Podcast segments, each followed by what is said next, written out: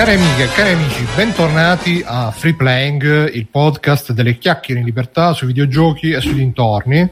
Io sono Bruno Barbera, con me c'è Simone Cognome. Ciao Simone. Ciao a tutti. Ciao. Il maestro Mirko. Ciao Mirko. Ciao ragazzi, ciao a tutti.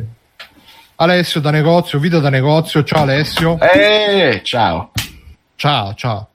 Biggio si dovrebbe unire dopo, chissà, non lo sappiamo. Alla regia Backsoft, come al solito, senza di lui non siamo niente, con lui siamo tutto. Killer B. Signor B, Mr. Ci B. porta sul palmo della sua mano, letteralmente. Eh sì. E niente, ragazzi, puntata numero 302. Stasera, 20 eh, domenica 22 luglio 2018. Ragazzi, come sempre, che emozione però sentire l'introduzione di Bruno così che parte dal backstage. Sì, infatti, ragazzi, come sempre, siamo su Twitch, siamo in diretta. Se ci volete sentire in diretta, così vi sentite tutti backstage, le liti furibonde prima che iniziamo, tutti i dissing, le robe varie. Iscrivetevi su Sapete Twitch. che arriviamo con quattro limousine diverse tutte le volte alla Eh, per fare un- quello non è quando andiamo all'elefante rosa, 12 taxi. Esatto. Ragazzi, eh, poi aggiornamenti importanti anche in chat, tipo adesso ci scrive Gonade 4, l'Italia è ai quarti di finale di Clash Royale, a me mi è venuto un brivido quando l'ho letto. Iscrivetevi, ragazzi, iscrivetevi a Twitch, iscrivetevi al Twitch di Freeplay, così vi arrivano le notifiche quando siamo online, anche quando siamo online a fare dirette di videogame, retro game. Ultimamente io e Biggio stiamo facendo, però chissà, in futuro se ne faremo altre. Come al solito, www.freeplay.it, andate là, ci stanno tutti i contatti, tutte le puntate, il gruppo Facebook, se avete Facebook, se non ce l'avete, vi fate Facebook e state là, così ci fate numero. State voi e i nostri amici dallo Sri Lanka che ogni volta si vogliono iscrivere, ci cercano, evidentemente free playing eh, significa figa gratis nella loro lingua, quindi arrivano sempre tutti. E che più? Eh, venite, venite. Ah, lasciateci le recensioni su iTunes, che così siamo più contenti. Uh, dateci soldi su PayPal, su Patreon, così uh, siamo più contenti ancora di più e possiamo investirli per, uh, per robe di qualità e di livello. E grazie a quelli che usano il link Amazon, ci sono arrivati i soldi di Amazon di sto mese. Grazie a tutti, avete fatto bene a spendere soldi. Jeff Bezos vi ringrazio insieme a voi. Grazie al nostro amico Jonam11 che ci ha scritto un, uh, una recensione su iTunes e ha scritto istituzionale con 5 stelle e ha scritto chi ha buon senso ascolta free playing quindi ascoltatevelo anche voi e niente qua sento un po' di eco c'è qualcuno che non ha le cuffie qualcosa mi raccomando eh? e che dire non è ragazzi? colpa d'Alessio, però. Io sono in Alessio, cuffia, è mi colpa vedi tua. anche. Guardate, mi io vedi pure le che sono in cuffie, cuffie. eh. Ce le ho le Si cuffie. sente dalle cuffie. Aspettate, eh, che ce le ho le cuffie. Maledetto figlio di buona donna. Eh, oh, l'ho detto prima. Vabbè. Comunque sia, ragazzi, eh, siamo, siamo in uno stato ormai di, eh, di polizia. regna. Sì, sì, di anarchia, ma anche di polizia, perché ormai non si possono più dire le robe su Twitter, su Facebook che Disney ti licenzia, pure se lavori per altri, arriva Disney e dice eh, no, tu devi, basta lavorare, non devi lavorare più. Che è successo? Praticamente c'è James Gunn, che voi conoscerete perché è il regista di Guardiani della Galassia 1 e 2. Salve, sono James Gunn. Forse vi ricorderete di me per il film come Guardiani della Galassia. Sì, che poi tra l'altro... Stronzo che fa squillare il telefonino. Io, io, io. Padrona, Mirko, sei un cazzo di punk Ma io ho eh. avvisato, ragazzi. Cazzarola. Hai avvisato che stasera perché avresti fatto il cazzo che volevi. Torno tra due minuti, affanculo. è James Gunn che sta chiamando e quindi insomma sto James Gunn che tra l'altro tutti dicono minchia James Gunn eh, grande regista grande James Gunn minchia James Gunn io sono andato a vedere alla fine ha fatto quattro film compresi due guardi ha fatto Super che è carino molto carino consiglio. Poi ha fatto Slither che non so che cos'è ve lo dirò quando avrò recuperato diciamo. E niente che cosa è successo? Eh, praticamente è stato licenziato perché um, sono saltati fuori dei tweet uh, che aveva fatto tra l'altro una decina di anni fa. E, e- e per cui tra l'altro si era anche già scusato nel 2012 ho scoperto e, e perché? Perché lui su Twitter sta sempre a dire ah Trump è una merda, Trump è una merda, vaffanculo Trump, eh, bla bla bla E quindi qualcuno dell'alt-right, qualche supporter di Trump, è andato a sgamare questi tweet vecchi di James Gunn, li ha portati all'attenzione della Disney e Disney ha detto no e che brutti tweet che hai scritto, basta licenziato. E, Bello che erano già stati tweet... anche cancellati. Mm, ma questo non lo so se li aveva pure cancellati. Comunque erano delle robe su. così e c'era scritto pure adesso Gogol in, in chat. Ah, vabbè, allora li aveva pure cancellati, però internet non dimentica e quindi um, li hanno ripescati con l'internet archive addirittura. È veramente lo stato di polizia internet usato così. Ma la cosa bella è che se James Gunn si era già scusato anni fa e adesso sono deciso di licenziarlo, l'hanno avuto la reazione più lenta di sempre. Che cazzo. No, ma perché è successo appunto che uh, c'è stato qualcuno, qualche supporter di Trump che è andato e ha detto è andato a ripescare queste robe, le ha fatte vedere alla Disney, la Disney giustamente l'ha, l'ha, l'ha licenziato così sul colpo. Ci scrive Gogol che ha fatto un botto di film per la Troma, James Gunn, e quindi è viva anche per quello. E i tweet che cos'erano? Erano robe tipo eh, c'era un tweet dove raccontava che sul set di un film c'era una scimmia che a un certo punto si è fatta una sega, era un film per bambini con una scimmia. Questa scimmia si è fatta la sega, insomma, alla fine diciamo che è finito tutto addosso a sto bambino che no.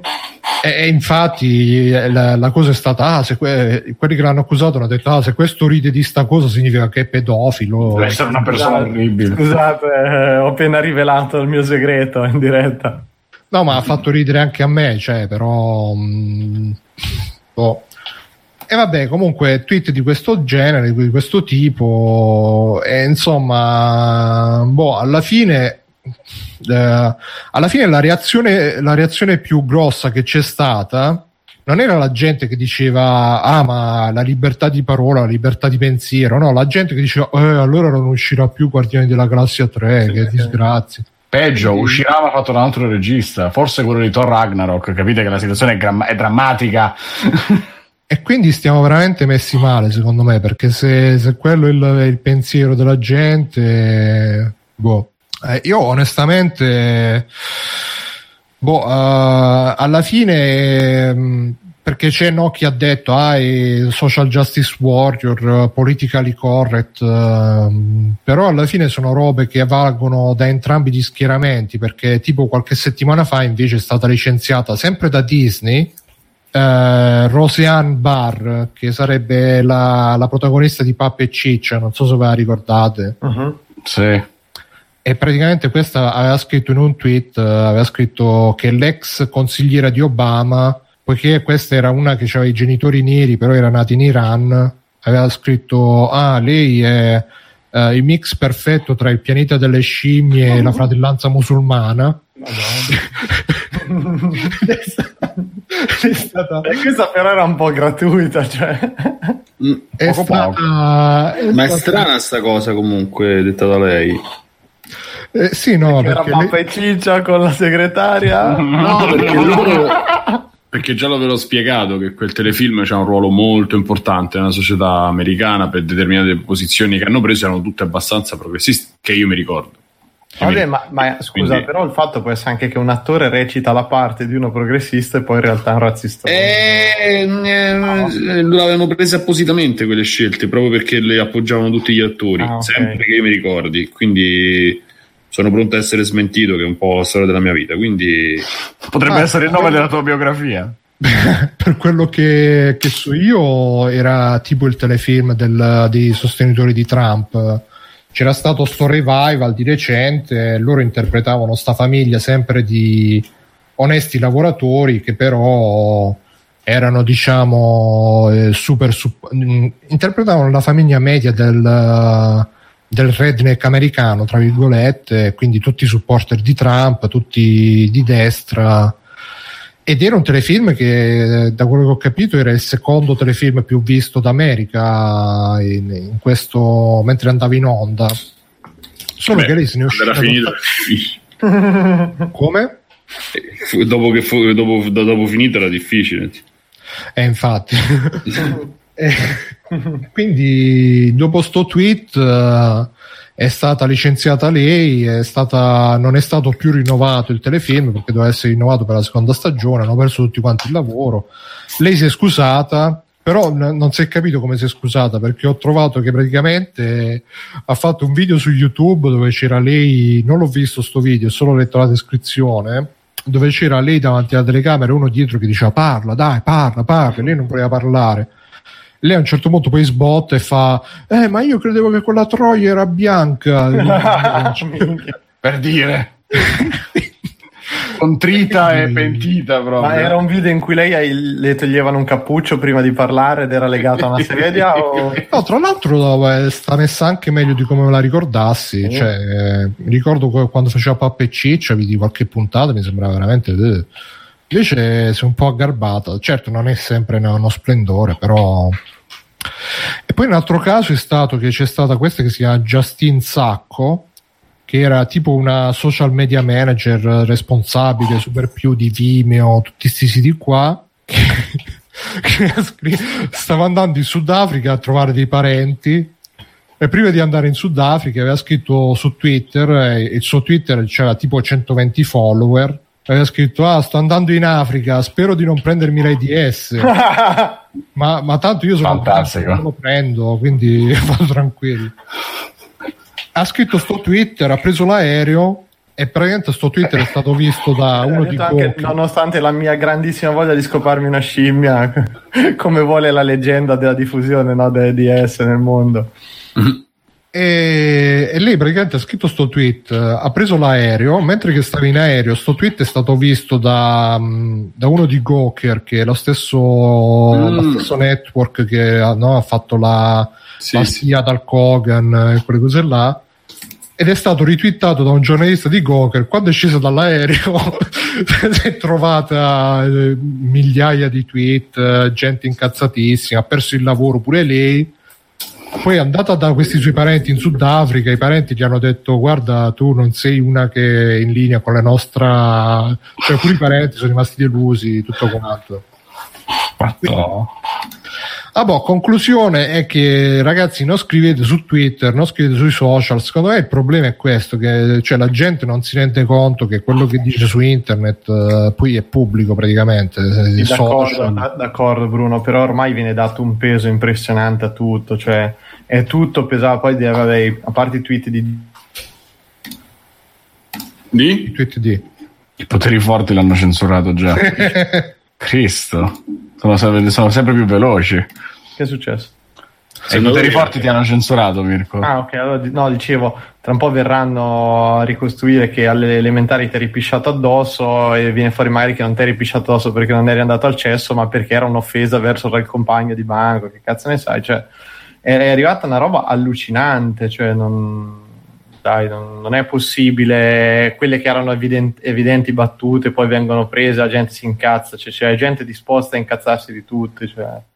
Ma... Sì, no, ma cioè, lo dice pure Gogol, se l'avesse detto di presenza spero di non prendere lights, la gente rideva e basta. Sì, letto così è agghiacciante, cioè... poi mi fa anche ridere che una ditta come Disney cioè sembra che non sapeva che genere di film facevo, che tipo di personaggio fosse sto regista, cioè boh, non... cioè, loro ovviamente lo sanno Ragazzi, la risposta, la risposta, è soltanto perché eh, perché il pubblico si è adirato non per altri discorsi. Sì infatti. E c'è stato qualcuno a Hollywood e quindi eh, si è fatto vabbè oh, mandiamolo via tanto c'è scritto l'ha già fatto e... eh ho capito però adesso cioè, ci, ci, rendiamo conto quanto peso hanno due cazzate scritte Mirko, ma, ma eh, lo sai che ma se alla fine abbiamo il governo che abbiamo in Italia e, e, e più che altro viene um, più che abbiamo questo governo, abbiamo anche questo tipo di approccio da chi l'ha votato e anche da chi ne fa parte, che è diverso, che è pure peggio.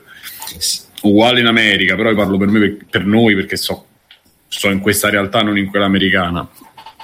E se ragioni che eh, anche i governi sono decisi su, su Twitter e su cinque foto, tutte e, e, tutto in base ai spin doctor e ti rendi conto di quanto poi questa cosa si riverberi su tutto okay, il resto. Su questo, su questo si parla del fatto che Trump abbia vinto le elezioni grazie ai meme, capisci che la cosa Vabbè. è grave. Però no, il discorso che ti faccio io è che cioè, dovremmo essere un momento in cui c'è la libertà di espressione, la libertà totale, cosa in realtà è tutto il contrario, cioè, non credo ci sia mai stato un momento così censurato come quello da adesso, in cui gente viene infamata, viene disintegrata per un'uscita infelice, per una battuta, per una cazzata, cioè c'è sempre qualcuno lì pronto a incazzarsi, fatelo presente e ovviamente non è che non viene nemmeno quasi nemmeno data possibilità di difendersi perché poi quando parte una roba del genere tu sei fottuto. Cioè io ho visto la risposta che ha fatto James Gunn una roba ero, non ero la persona che sono adesso mi piaceva essere provocatorio. Ma madonna cioè non è che avesse fatto chissà quale dichiarazione scabrosa, cioè o chissà che, alla fine minchia. Rimane una battuta infelice, ame, la gente dice questo non fa ridere, dovrebbe essere, no, no, figlio di puttana, pedofilo, schifoso, eh, eh, che cazzo è successo? Ha scritto una battuta, ah, licenziamolo, via. Cioè, poi dopo, vabbè, mi fa ridere della grande impronta autoriale, perché per carità era carino, Guerra nella Galassia, ma non è che non ci sono registi, sembra che non esista un regista capace di fare un film di intrattenimento, se non... Vabbè.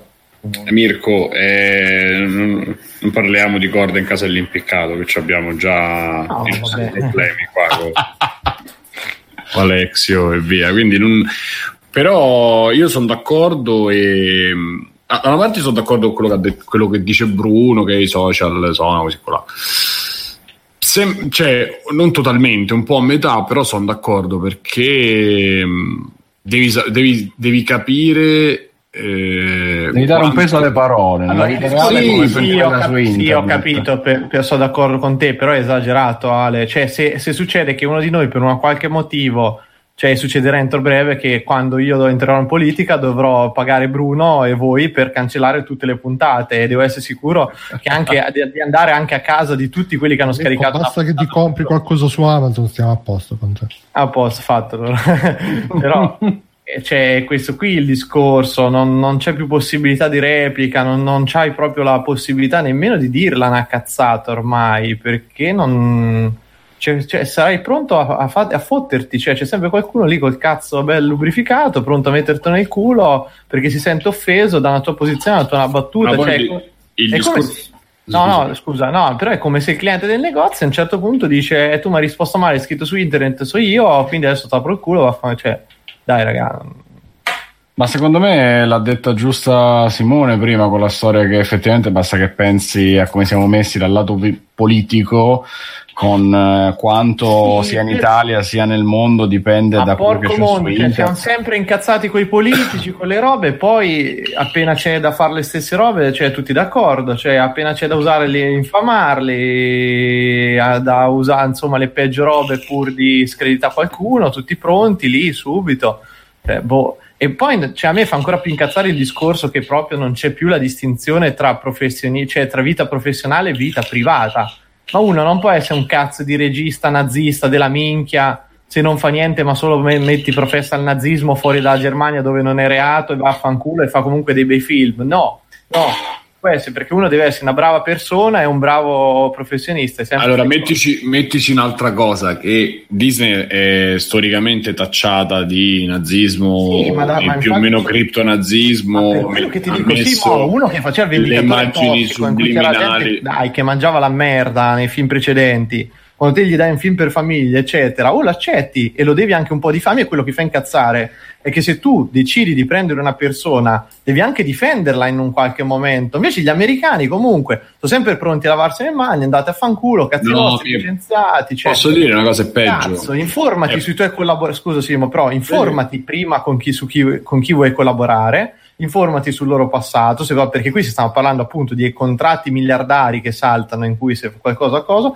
ti informi per bene, valuti se vale la pena una collaborazione o meno, ma lo devi fare a priori sta cosa. Non lo no, dopo tutto è entrato, ah sì, Ma non credo che sia un problema di non lo sapevamo, sarà pure una cosa di lo sapevano e come, ma appena c'è stata la minima turbolenza su Twitter, Eh, Vabbè, ma bastano 5 post di dieci anni fa per, cioè, per uno che ti ha portato dentro i miliardi, santo Dio, in cui gli dai le chiavi in mano, di oh, guarda che il prossimo film faccelo te così aiutaci a scrivere Infinity War, cazzate varie, ah, ho scritto 10 tweet 10 anni fa in cui prendeva, diceva che una, una, una scimmia ha sborato su un bambino. Le ipotesi secondo me sono due, o il clima è così tossico nella caccia alle streghe sulle cose sessuali e qualunque altra roba che possa essere offensiva che veramente basta così poco. Vabbè, ma allora tagliamoci o... l'uccello, sigilliamo esatto. le figlie e basta. Cioè, cazzo, Appunto.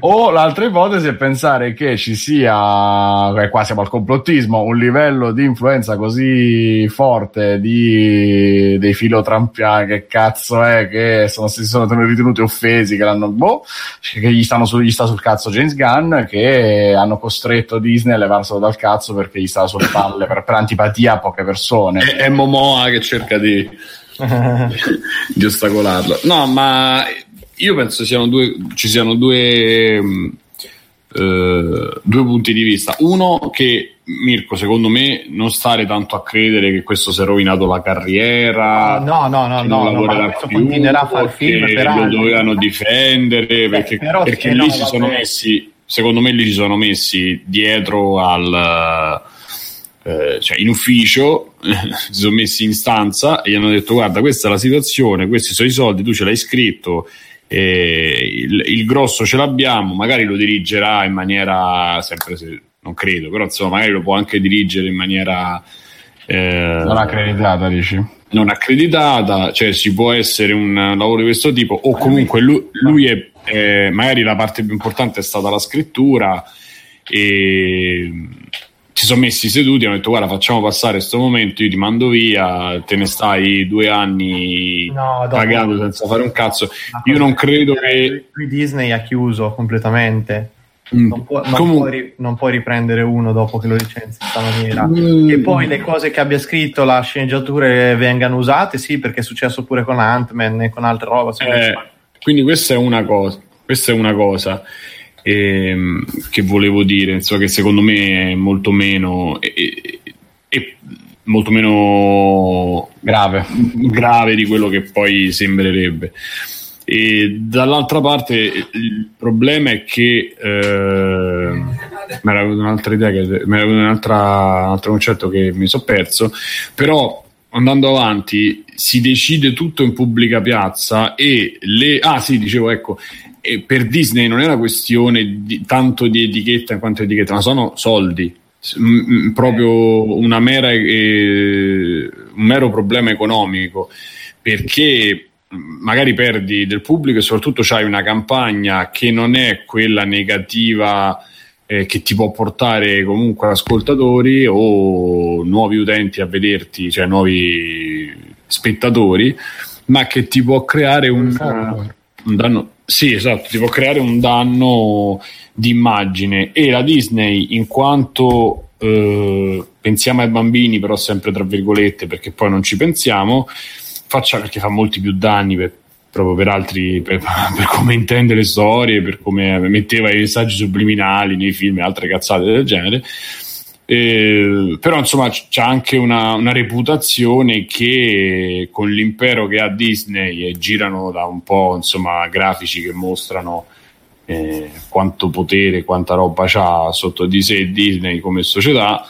eh, che non gli possono permettere di comportarsi altrimenti e la terza è quella che dicevo è che ormai è tutto deciso in pubblica piazza da pubbliche persone che per il 90% reagiscono di pancia, non leggono neanche, non approfondiscono, ma scrivono il commento. E quando cominci ad avere un certo numero di commenti e un'opinione pubblica mossa eh, in base a essi, eh, la situazione che ti si crea è, è quella di grossi no, problemi. Ma questo sono d'accordo, Simone, di... però però il fatto rimane che porco il mondo avessi visto mai una cazzo di ditta, una roba di... No ragazzi, noi riteniamo che comunque quei tweet... Al di... Sai chi l'ha fatta sta cosa? Eh. Quelli di Wolfenstein. Quelli di Wolfenstein eh, hanno detto... Eh, perché c'era stata la polemica che il secondo andava contro Trump eh, e loro hanno detto sì, eh, noi tipo che c'era una cosa tipo fuck fascism, uh, vaffanculo il fascismo, una cosa del genere. Detto, sì, sì, noi abbiamo messo la cosa là e se non vi piace fa attaccate. E poi non ah, ha venuto un cazzo Wolfenstein 2, ma vabbè. Vabbè, comunque, meno male, eh, per una volta, cioè, perché anche la difesa delle proprie azioni, le robe, cioè, di vabbè, per noi, guarda, con noi è un grande professionista, lavora bene, non importa, cioè, non ha, comunque quelle erano solo stupide battute, non dategli troppo peso, cioè, invece sembrano veramente schiavi di due stronzi che tirano fuori un tweet, boh, non so. Cioè, secondo me, anche dal punto di vista aziendale, corporativo, eccetera, ogni tanto se vuoi importi e lo sei, leader del mercato, lo devi cercare di essere anche in un'altra maniera. Questi, cazzo, calano le mutande in ogni, ogni volta che c'è una minima robina che non quadra. No, no, avete ragione, scusate, scusate, scuse pubbliche, robe. Cioè, io comincio a pensare che ci sia veramente, cioè, e c'è nella cultura americana una goduria nel vedere sta gente che si deve scusare in pubblico, li vogliono, vogliono proprio vedere il grande che, che crolla, che fallisce, capito? Quindi smer- la smerdata, cioè c'è proprio una goduria in senso perverso, secondo me, di parecchie queste robe nel vedere sti, questi che devono fare dei tweet di scuse. Io non, cioè, sarò un testa di cazzo io, però dico ragazzi, non voglio, perché non chiedo scusa per una battuta infelice? Amen, ne facciamo tutti, miliardi, sti cazzi, cioè è finita lì. Non è che dà fuoco ai bambini o gli va a sborrare addosso questo per aver raccontato una storiella, che potrebbe anche dire una cazzata se avesse detto sì, no, non è vero, era inventata sta cosa, scusate, cioè sarebbe cambiato, visto il peso che uno deve dire, dice ah, allora scusate, non è, non è mai successo, è lui che è un coglione. Invece, cioè, è una follia. Tu, io trovo veramente di essere arrivati alla follia totale del, di quanto ogni cosa abbia una gravità pazzesca e di quanto la gente non abbia più la capacità di prendere le cose con leggerezza. Cioè, non, non esiste Mirko, non è quello, non è quello, è quello che hai detto prima. Per quello che riguarda me, è quello che hai detto prima, cioè c'è la goduria e siccome la propria vita viene considerata in qualche maniera immutabile, miserabile, che il tuo destino sia segnato, fa- in molti casi anche magari potrebbe anche essere così, cioè dove tu non c'hai nessuno sbocco, nessuno... il discorso che facevo qualche puntata fa sui sogni dei ventenni che sognano solo di fare cose eh, per certi versi per me boh, imbarazzanti, e adesso è la stessa cosa per, eh, per, per cioè hanno questo, un, un, riscatto sui social e, e, pensano di avere un potere che in verità non hanno. Che poi io ci pensavo proprio questi giorni quando pensavo eh, ai vari influencer, a questa gente, queste nuove professioni, queste persone. Mm, queste nuove figure professionali no? di uno che siccome non lo so è simpatico eh, e c'ha tanta gente che lo segue, alla fine deve anche eh, fare una specie di lavaggio del cervello facendo queste pubblicità eh, alla proprio mh, alla stregua de, de, non dico del subliminale, ma quasi, e, e, e tu magari fino adesso ti sei fidato, fino a quel momento ti sei fidato di quella persona, invece poi eh, ti rendi conto che da un certo punto in poi tutto quello che dice è pesato ed è eh, motivato da questo. E loro si, si scaricano la coscienza scrivendo a messaggio promozionale, che per certi versi ci può stare, nel senso che tu ti rendi conto, però nel momento in cui io personalmente comincio a vedere che fai 5, 5 tweet o foto su Instagram con scritto messaggio promozionale, eccetera, io non ti seguo più perché hai perso qualsiasi tipo di credibilità ai miei occhi e e quindi mi fai pure tristezza, chiudo e vado da un altro che tra sei mesi farà la stessa situazione. Io poi saranno quelli invece che rimangono perché ho scritto qua e là. E, um, quindi eh, dicevo, queste persone eh, dipendono al 100% da quello che poi è il like, da quello che poi è eh, i click, de, le cose che raggiungi, le persone le pos- le, che raggiungi e tutto questo eh, tutto questo mondo e tutta questa schiera. Sì, che poi eh, nel coso che avevo letto c'era scritto a proposito del caso di quella che ha, ha scritto che andavi in Africa, speriamo che non prendo l'AIDS, che dipende tutto dalla volontà delle persone di ottenere i click, perché io scrivo la battutona perché voglio i, i like, quelli che poi mi criticano la battutona, pure loro vogliono i like perché vogliono, vogliono, far vedere che sono i giustizieri e quindi cercano i like. E quindi alla fine siamo tutti schiavi di, questa, di questo sistema.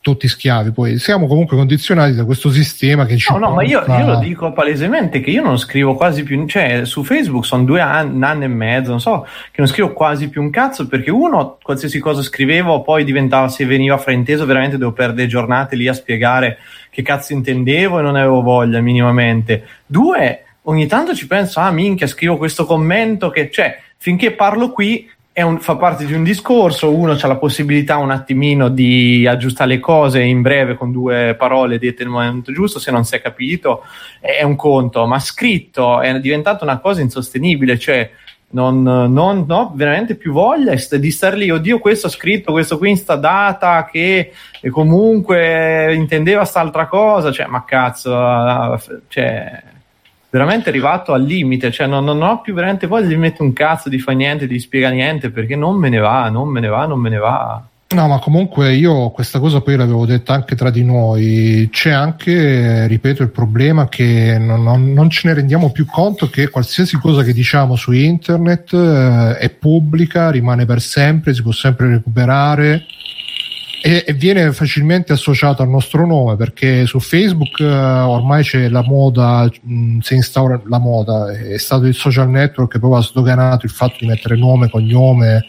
Ci sono pure quelli che mettono un numero di telefono, indirizzo di casa nel profilo Facebook. Fatto basta usare WhatsApp che ce l'hanno, quindi non è che anche quello, infatti. Io mi ritrovo su Messenger di Facebook tutta la rubrica con tutto che non ho né chiesto né sincronizzato né niente, tutta la rubrica che ho sul telefono. Quindi. E quindi insomma, eh, però non ce ne rendiamo conto, non ce ne rendiamo conto perché magari vediamo appunto che gli altri. No, no pure... ma, ma, lo sai che Bruno, non, non ce ne rendiamo conto perché noi siamo arrivati, noi probabilmente come tante altre robe abbiamo beccato il periodo di evoluzione di una certa roba in cui è cominciato come la cazzatina in cui tu mettevi la foto del gattino, scrivevi la battuta, la gente era tranquilla ed era preso alla leggera perché era così Facebook, era il raccoglitore di puttanate, di cazzate varie, in cui la gente scrive robe, cazzate, nessuno gli dava peso perché era una puttanata ed è tuttora una puttanata. Il problema è che la gente ormai è diventata la realtà, la gente non riesce più a distinguere la realtà tra cose. Quelli che scrivono io faccio il personaggio, lo sappiamo, quanti ne abbiamo visti ragazzi? È quello che io faccio il personaggio su Facebook, lo becchi nella realtà ed è identico, identico. Quindi che cazzo di personaggio fai? Sei uguale. In realtà è Facebook ha tirato fuori quello che pensi veramente e quindi da lì si è passato proprio all'opposto, dal prendere tutto alla leggera siamo arrivati a prendere tutto per vero e per serio. Se io scrivo che c'è una nerchia di 30 centimetri e, e becco un'amica mia un profilo di qualcuno che dice sì sì è vero così, la gente ci crede. Io comincerò a scrivere tutti i giorni quanto è bello il mio cazzo di 30 centimetri perché magari alla lunga, secondo me, la gente si convince che c'è veramente un uccello di 30 centimetri, non lo so. Cioè, siamo arrivati a questo punto, perché se lo scrivi diventa vero, cioè è quello lì, cioè ormai le convinzioni, non esiste più professionalità, non esiste più un cazzo, tu scrivi una roba, la reiteri continuativamente e alla fine la gente ti, ti inventi anche un te- una terminologia, c'è un libro, che adesso cazzo devo recuperarlo, che parlava proprio di sta cosa, di come certe situazioni, certe puttanate, se tu le reiteri e c'è un meccanismo proprio... Eh, ragazzi, il nazismo, il nazismo e la propaganda, non, non, mi viene Goebbels, ma non credo sia Goebbels. Sì, era eh, Goebbels. Eh, Goebbels ha fondato tutta la propaganda del nazismo e lo sta facendo oggi Saviano, sì, Saviano, scusate, Salvini. E, è tutta basata su, sulla reiterazione di, di, un concetto in maniera semplice eh, che possono capire anche i bambini. Ma tutta la strategia che diedero a Berlusconi per la campagna elettorale fu proprio quello: dovete parlare ai vostri elettori come fossero bambini di 13 anni. Era, e, e, e, paga, paga perché va, va, a colpire, va a prendere determinate eh, sensazioni, emozioni e, e pensieri in, man- in, maniera così profonda da poter veramente creare un, un'opinione pubblica e di creare dei movimenti in base a questo.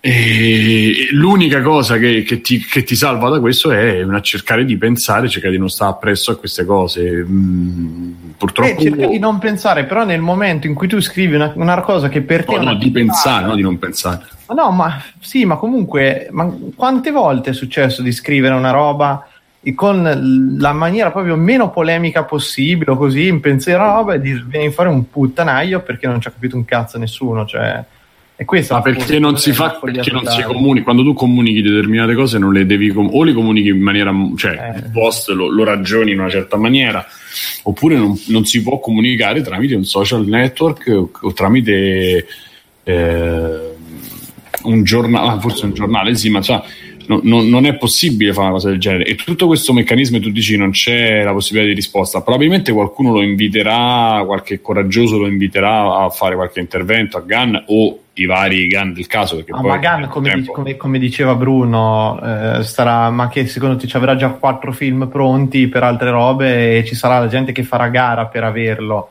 perché non vuol dire che non... probabilmente la Columbia o altri della Disney ma, ma, uno che ha creato quel brand da non niente ha reso possibile cioè ha dimostrato che anche il personaggio più di merda più sconosciuto e più sfigato dell'universo di un, un universo fumettistico se lo metti in una certa situazione e lo costruisci bene diventa un successo perché quello dopo Guardiani della Galassia quello gli va riconosciuto che ha reso possibile per tutti cioè fa film su personaggi che nessuno ci avrebbe mai pensato, ma nemmeno per l'anticamera del cervello, questo nel bene e nel male ovviamente, però questo merito secondo me ce l'ha. Cioè uno così gli dici, to, prendi in mano sta cosa, minore, pensaci, fai una cosa tua, dopo tutto il coso, il seguito che ci ha avuto, ma questo non, non ci avrà mai problemi lavorativi ormai da, dal punto di vista così.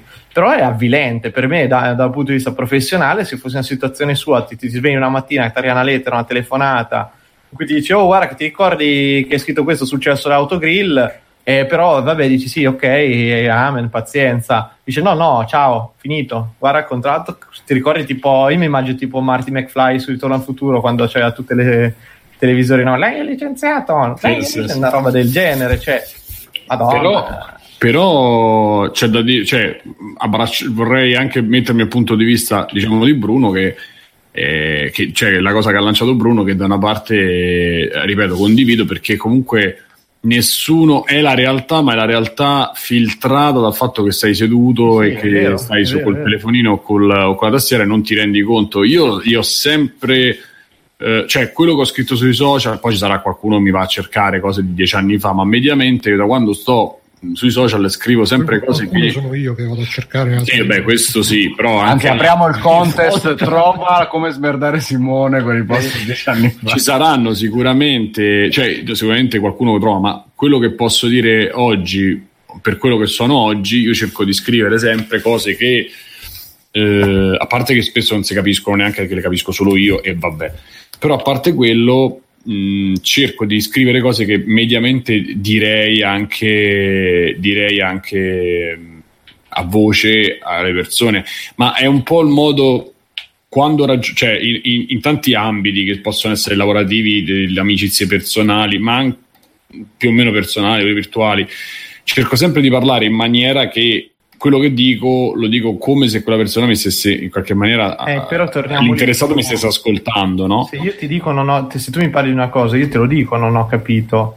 Cioè Perché, io eh, eh, dimmi, dimmi. sui social quanti ti avranno esposto? Scusa cosa intendi? E poi rimangono qualcuno sì qualcuno, qualcuno l'ha fatto qualcuno cioè, sta lì a spiegargli tutto. Dai. Sì, però diciamo che almeno io personalmente non mi so mai, pure che avevo un nickname in altre, in altre occasioni con i forum e, e prima di Facebook, non ho mai scritto la, la sboronata o la maggior parte delle volte non ho mai scritto la sboronata che poi alla fine quando c'era l'interessato che rispondeva e, o semplicemente eh, fine a se stessa per fare una cosa. Cioè, mh, mm, no, sicuramente la battuta di cattivo gusto, quella cosa lì ci sta. Poi chi mi conosce personalmente sa che può essere una battuta, ma poi c'è tutto un altro modo di essere eh, e di ragionare. Mm, chi non mi conosce è lo stesso, insomma, chiaramente io non muovo milioni di euro o milioni di dollari, quindi insomma, non è che interessa a nessuno. Però... Quindi ragazzi donate a Freeplank, vedete che dovete fare. Esatto, però... Perché Freeplank rappresenta la verità. Ricordate. Esatto. Però... Poi lo licenziamo Simone, che sì, sì, sì, facciamo... liquidazione. Esatto. Mm, però ecco, è, è, anche un approccio che hanno le persone. Io vedo, vedo tante persone del, del mio, dei miei amici di Facebook, eccetera, che si comportano in certe, in determinate maniere che mi sembra veramente un boomerang anche per loro eh, perché? Perché ti, ti, crea danni anche a, anche a te stesso oltre che poi agli altri, oppure persone che nella vita reale non valgono una lira, vederti, li, li, vedi là che, che, si prodigano. Adesso c'è la media è sugli animali. Hai visto questo povero cane? Avete visto questo? Poi dopo parlano male di stranieri, parlano male di. di, di eh... Adesso l'ultima è la nera con lo smalto. Eh? Ci stanno prendendo tutti in giro. Questi arrivano qua che sono ricchi, stanno bene, non scappano dalla guerra perché ci sta una che hanno sul corso che ha lo smalto sulle unghie, quindi sta bene. Eh, in effetti. E, e quindi alla fine questo anche, anche, cioè, anche le persone comuni vedo che, che, che, che, usano i social per cose imbarazzanti. Il problema è che poi avevo letto un articolo che sembrava interessante dal titolo, poi lo vai a leggere, effettivamente è un po' superficiale, mm, non mi ricordo su, su che sito, su quanto poi i social siano il contrario di quello che poi eh, mostrino il contrario di come poi una persona sta. Nel senso che la maggior parte di questi che mettono queste foto che sembra che la loro vita sia veramente un, una vetrina, una, un'avventura, una cosa meravigliosa, se poi ci parli, il 90% è gente che ha 2000 problemi, che non sa quello che, che deve fare, che, che, si perde per le cazzate principali, oppure poi alla fine c'è una vita misera, misera, cioè nel senso poveri loro, non misera nel senso poveri stronzi, ecco, cioè hanno dei problemi veramente grandi e si, si, si buttano nei social per crearsi proprio un'identità mh, di, di, vincenti quando poi nella vita non sono vincenti in nessuna maniera e non si fanno mezza domanda non ragionano mai. Eh, oppure quelli che vogliono dare una certa idea di se stessi e poi alla fine sono l'opposto di quell'idea. Eh, però è diventato il riempitempo di discorso un po' certe volte triste, però è diventato un po' il riempitempo di, di queste, appunto per queste vite qua. Quindi eh, è, è, un, è, un, fenomeno che non lo so, mi sembra un po' crepè da, da, da, da Vespa, quindi però insomma, è un fenomeno un po' allarmante perché tornare, potremmo con, collegarci con la frase che, che, Bruno voleva citare del fatto del nostro ascoltatore che ha imparato il giapponese lasciando Destiny. Eh, ci sono un mondo di cose che puoi fare, che però poi la, l'accesso a quelle cose deve essere. Eh, come dire, il, il tempo e, l'attenzione spesa per fare una, un, un'attività come imparare una lingua, imparare uno strumento, leggere un libro. No, ho lasciato lo spazio, non l'avete detto. E... Un buon libro. Esatto, bravo. E... Studiare un cinema, che cazzo ne so, quello che sia. E...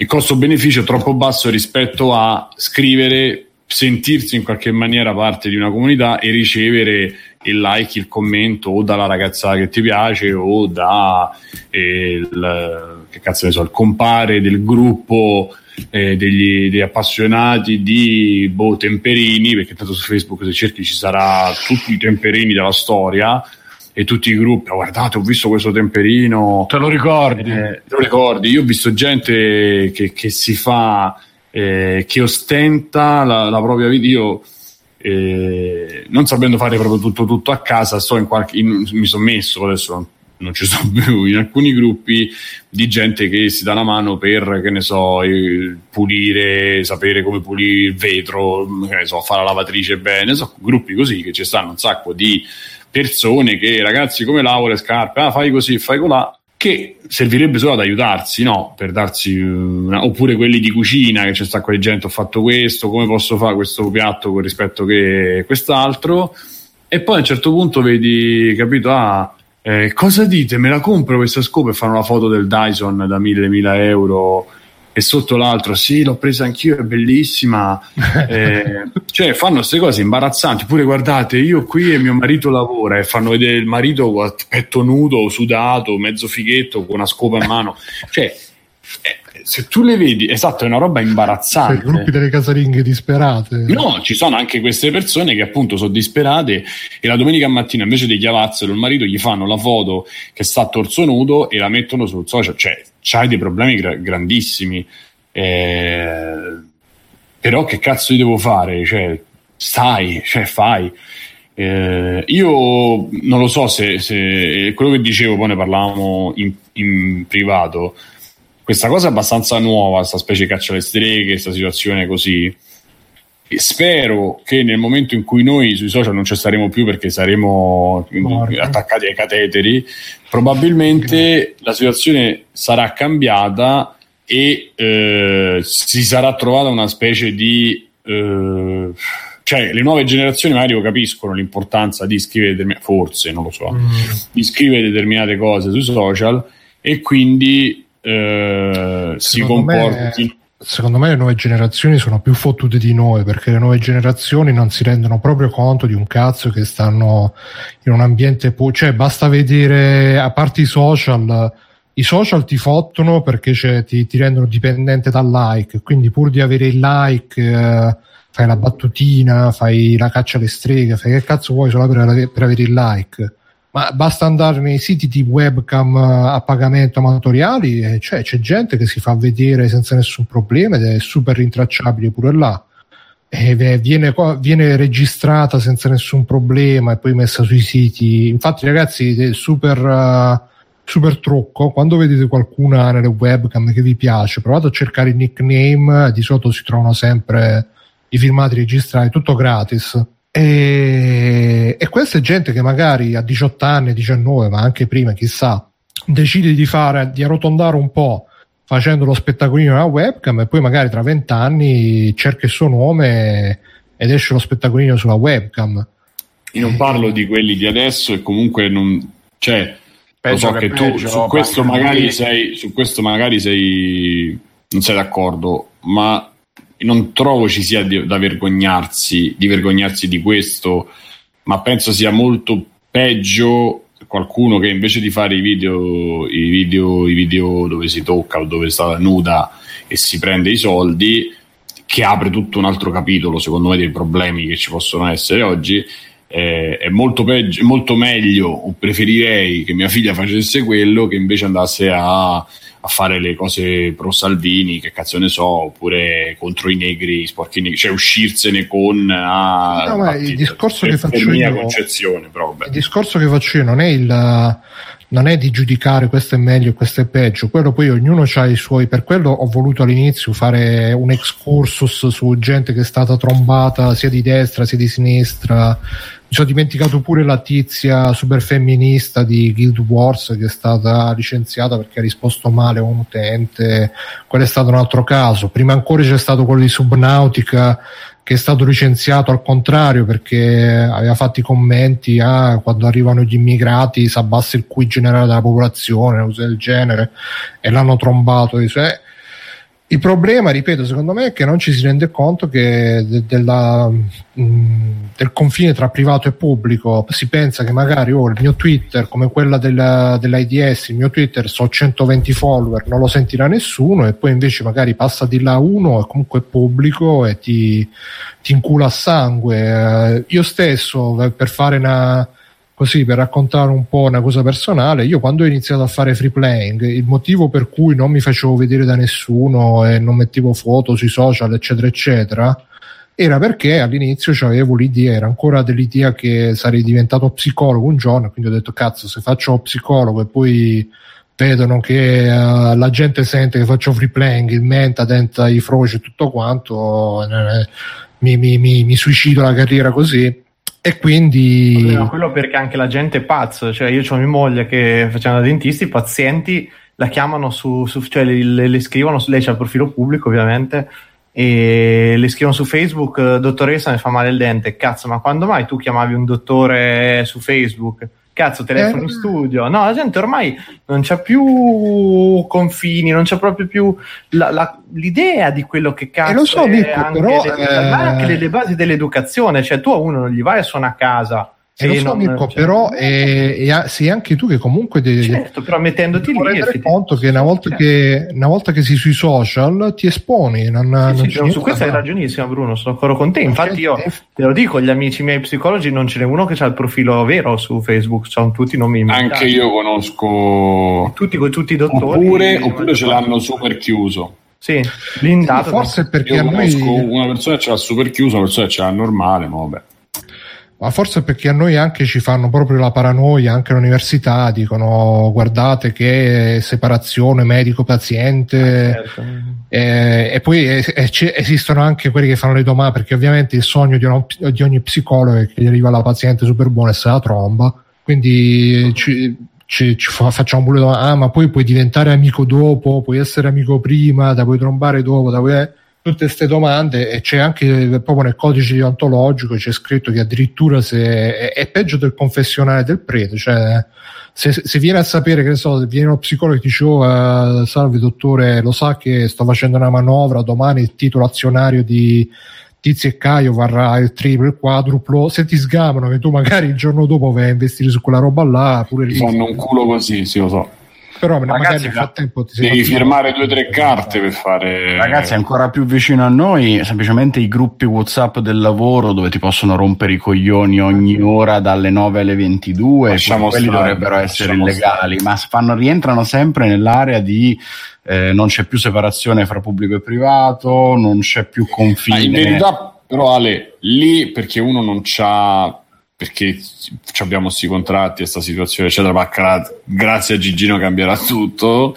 Non e... vediamo l'ora non sì, vediamo sì, l'ora esatto. però cioè, legalmente ti puoi rifare su sta cosa eh? non è che esiste il gruppo whatsapp non ha nessun tipo di valenza quindi se tu non vedi un messaggio sì sì sì però sai benissimo che poi queste cose rientrano sempre in quel sottile livello di mobbing lavorativo. Esatto. Eh però non sei nel gruppo perché sei uscito nel gruppo hai visualizzato ma non hai risposto. E questa cosa poi vabbè l'esempio del lavoro l'ho fatto perché è la prima cosa che mi viene in mente ma vale anche eh, nella vita privata perché penso che sia capitato a tutti sempre a proposito di tutto questo scollamento fra reale e virtuale eccetera eh, di aver litigato con qualcuno semplicemente o di non esservi capiti di aver creato dei malintesi dei sottintesi brutti semplicemente perché una battuta viene travisata perché c'è il tono sbagliato soprattutto per il messaggio perché no, mille so- non lo senti, è quella la... Sì, sì, sì, esatto, esatto, però succede appunto che quello che fa il personaggio su Facebook, quello che sulla chat magari di gruppo di tanti amici vuole fare un po' il coglioncello, ah no, beh, era per ridere, eccetera, eccetera, però intanto magari la cosa seria te l'ha buttata lì. Insomma, tutte queste cose hanno cambiato la nostra vita effettivamente a diversi livelli e, e, sia nella vita privata sia nella vita pubblica, sia nella vita professionale sia in quella privata. E, mh, si è creato un problema per noi che siamo vissuti prima di questo livello tecnologico e sarà probabilmente peggio, io sono d'accordo con, eh, con le nuove generazioni perché per loro è sempre più impossibile da immaginare una differenza fra la vita digitale e la vita reale e questa cosa è preoccupante, ma come al solito sapete che io sono un ottimista. Sì, poi noi non ci rendiamo conto che viviamo in un mondo dove basta sapere nome e cognome di una persona che il 90% delle volte trovi tutto, trovi le foto, trovi dov'è, trovi dove è stata, che cazzo ha scritto, che ha mangiato. Sì, infatti que- questo mi ricorda che devo mettere più foto del mio ca- di un cazzo di 30 cm con scritto il mio nome sotto. è ora che comincia a attuare la trasformazione. Sai che devi fare? Devi metterlo su 4chan perché la gente crede a qualunque cosa ti dica un anonimo su internet. Comunque gli dice Gogoli, il mio prof ci ha obbligato a metterci in un gruppo WhatsApp dove ci controlla 24 ore su 24. E... Mamma mia, questo sì che è Stalking 3.0 è veramente comunque ragazzi niente io magari chi ci segue insomma fateci attenzione a quello che scrivo io su facebook ho incominciato anche a usare i ah, aspetta aspetta c'ho breaking news eh, che intanto hanno trovato i tweet del 2012 del tizio che ha creato tutto il casino di James Gunn in cui fa anche lui battute sulle donne tipo una donna sopra i 40 è indistinguibile da un trans e altre robe del genere. Aia, quindi, cioè, vedi, quindi questo dovrebbe insegnare qualcosa. Ma insegna che siamo tutti bersagli eh, alla fine. Quindi è inutile dargli tutto sto peso, no? Vabbè. Ma è dargli tutto sto peso. No, va dato è... nei giusti casi, cioè vanno misurate le cose, prove. E poi se pensiamo poi che questi magari vengono messi alla, alla gogna perché hanno detto queste battutine così e poi ci sono quelli che, che magari vanno a, eh, l'altro giorno è girato un commento su Facebook che diceva eh, adesso che Salvini è il nostro presidente che aspetta a espellere tutti questi stranieri e sotto c'era uno che diceva eh dovremmo riaprire i campi con, con nome e cognome eh? non, non che dice vabbè c'è un nickname nome, cognome e foto dovremmo riaprire i campi di concentramento e quella sotto l'amica sua eh hai ragione eh, eh, eh. capito al volo tutto nome e cognome e, boh, e poi, e poi queste persone non, non, gli fai niente non, non, non gli a meno che non, esca il capo ma hanno detto che, che, Cruciani ogni tanto dichiama a qualcuno di questi dice ah scusati col Presidente della Repubblica Cruciani è un esempio è un esempio eclatante di quello della separazione pubblica e privata. So quel poco che so, quel poco che si sa, è molt, molto no, è abbastanza diverso da quello che fa in radio. E poi lo, ne parlo perché poi lo conosciamo bene o male tutti come personaggio. E lo stesso Parenzo è molto diverso da quello che fa in radio eh, e in radio hanno costruito completamente una ah, posso parlare anche di noi però diciamo che eh, è abbastanza diverso da quello che fa in, uh, nella via privata è molto diverso da quello che fa in radio però eh, questo gioco tanta gente non lo capisce e quindi poi quando, quando, interviene o quando ne parla ne parla con quel livore che lui assolutamente ha in quelle due ore, tre ore di trasmissione. Eh, come tanti altri che invece sembrano bravissime persone e che poi invece eh, dietro sono completamente l'opposto eh, funziona da tutte e due le parti. Dipende dal personaggio no, dipende dalla maschera che tu vuoi mettere in quelle ore se, se la gente capisse che Facebook come la radio come, cioè, per, per, i grandi c'è la televisione, la radio, il teatro, il, il cinema per i piccoli c'è Facebook, eh, Instagram, che poi non sono neanche tanto piccoli alcuni, eh, che, portano, che, portano, quel tipo di dicotomia, però non tutti la, la riescono a capire. Eh, perché non hanno mai capita prima, cioè la gente si pensa che appunto Johnny Depp, eh, come chiama Elio, è una persona che sta bene, eccetera, eccetera. Poi se tu vai un po' a scavare, problemi con alcolismo, problemi di famiglia, problemi come, come ce l'hanno avuti tantissimi di questi attori, cioè quello di Robinson è un esempio. Oh, ma, scusa, ma, scusa, ma infatti per tutto questo casino, scusa, per tornare un attimo alla roba originale, sì. eh, Robert Downey Jr. prima di diventare Iron Man eh, ne aveva fatti. Eh, esatto. eh, e però perché lui continua? Allora, cioè, se tu non vuoi, capito, gente così, io... Eh, però lui è l'esempio del riscatto, no? Eh, lui ha problemi di alcolismo, cose... Sì, però, probabilmente vedi, perché lui adesso è diventato il bravo soldatino che eh, non sì. dice niente, non fa niente, segue... Beh, uno pure che fa molta carità, che va presso i ragazzini malati, tutta quella... Quel, quel sì, ma l'aveva, era stato in galera, alcolizzato... Ma il problema vero non è quello, il problema eh, vero è che Robert Downey Jr. magari non sta antipatico alle persone sbagliate, e quello c'è agonica la serata di agonica. Ma dai, ma è, ma, è, ma è, ovvio che è quello, perché comunque le meccaniche lavorative sono sempre le stesse, a livello più piccolo o più grande, se stai sul cazzo al tuo capo, il tuo capo farà di tutto per levarti si dai secondo te, Ma scusa, secondo te se al tuo capo gli fai guadagnare 300 milioni di dollari in un weekend anche se gli stai sul cazzo, gliene frega, dai. Eh, quello è privato. Il problema eh, è che devi tenere anche una facciata pubblica e Disney è una facciata pubblica molto molto grande, per cui probabilmente questa crepa sulla loro facciata pubblica gli dà molto fastidio. Questo Ma in più è una società che è stata sempre in mezzo a discorsi politici. Sempre, perché Disney c'è sempre stato quel, da, proprio da lui, eh, c'è sempre stato quel leggerissimo problema che era filonazista più o meno dichiarato, come Ford. Ma tra l'altro poi Disney... Perché poi sono gente che in qualche maniera ha contribuito anche, no, no all'ascesa, però insomma ci sono state delle cose poco chiare, quindi insomma, c'è sempre un, da quel punto di vista c'è sempre un'attenzione in più. Poi Disney è stata anche... C'è un film molto bello che c'è Ford che presenta la Ford e dice questo è l'uccidi ebrei cioè, ma ci possiamo spostare con questo? Sì, ma questo serve per uccidere gli ebrei. Molto bello. E, insomma, mh, mm, questo significa che alla fine, e Disney sempre c'è quella che si risveglia, che fa ma gli ebrei sono ancora i, i, i capi del mondo. So. Ci sono molte battute che poi diventano senso comune, quindi loro hanno anche un'attenzione maggiore agli altri di fronte a questa cosa. E basta. Dice Liquid, sembra che chiunque lavori per Disney per contratto debba avere determinati comportamenti, addirittura l'obbligo di partecipare a eventi come il visitare gli ospedali per fare scena. No, ma, ma quello io sono d'accordo, quella è la politica aziendale. Nel momento sì, in cui tu firmi e decidi di lavorare per qualcuno, se c'è una politica aziendale tu sei costretto a rispettarla. Per quello che a me fa ridere che questo è addirittura diventata, diventa retroattiva sta cosa, cioè da prima che lavori per questo, cioè allora lì torniamo al discorso che vi dicevo, cioè erano controlli che andavano fatti molto prima. Cioè, se c'erano dei tweet, se c'erano delle cose, non credo che gli manchino i mezzi. Ma sì, ma Mirko, ma quello è semplicemente perché è esploso il merdone adesso. Eh, e che poi è anche più grave perché significa che se tu è proprio il metodo boffo o il metodo mesiano come è successo all'epoca che se tu vai contro la persona di potere ti vanno a scavare nel passato e, e con Twitter, con i social il nostro passato è a disposizione di tutti poi Simone diceva l'esempio di Cruciani della radio,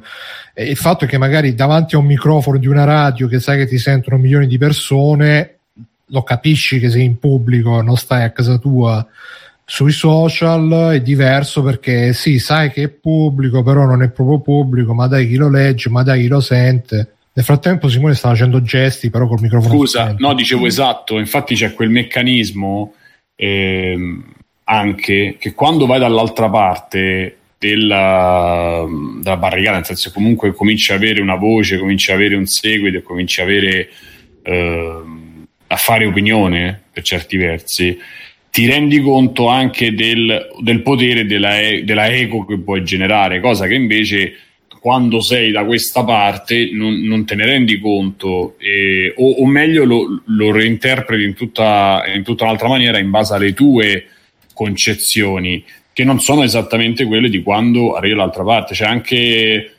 vabbè, mo, però ci sono alcuni mondi eh, dove appunto ti rendi conto che determinate cose sono fatte, non dico a tavolino, ma sono fatte proprio così, ma fuori vengono interpretate in un'altra maniera. E tutti quelli che poi ne parlano fuori, chi ci sta dentro perché non c'ha voglia di, di rompere il meccanismo, eh, chi non ne sa niente, comunque vengono mh, è, è commentato e reinterpretato in questa maniera. Esempio stupido, cioè questa James Gunn fa comodo, fa, allora, James Gunn fa il tweet, gli alt-right lo cominciano a, a vessare, dall'altra parte i giornalisti pro-Trump lo vessano di più, i giornalisti contro Trump, invece di andare a dire e sgonfiare le cose, dire ragazzi, è un momento, cioè, che cazzo state facendo? Ci vanno contro perché vedete, non c'è più la libertà di parola, non c'è più quello non ha detto una cosa.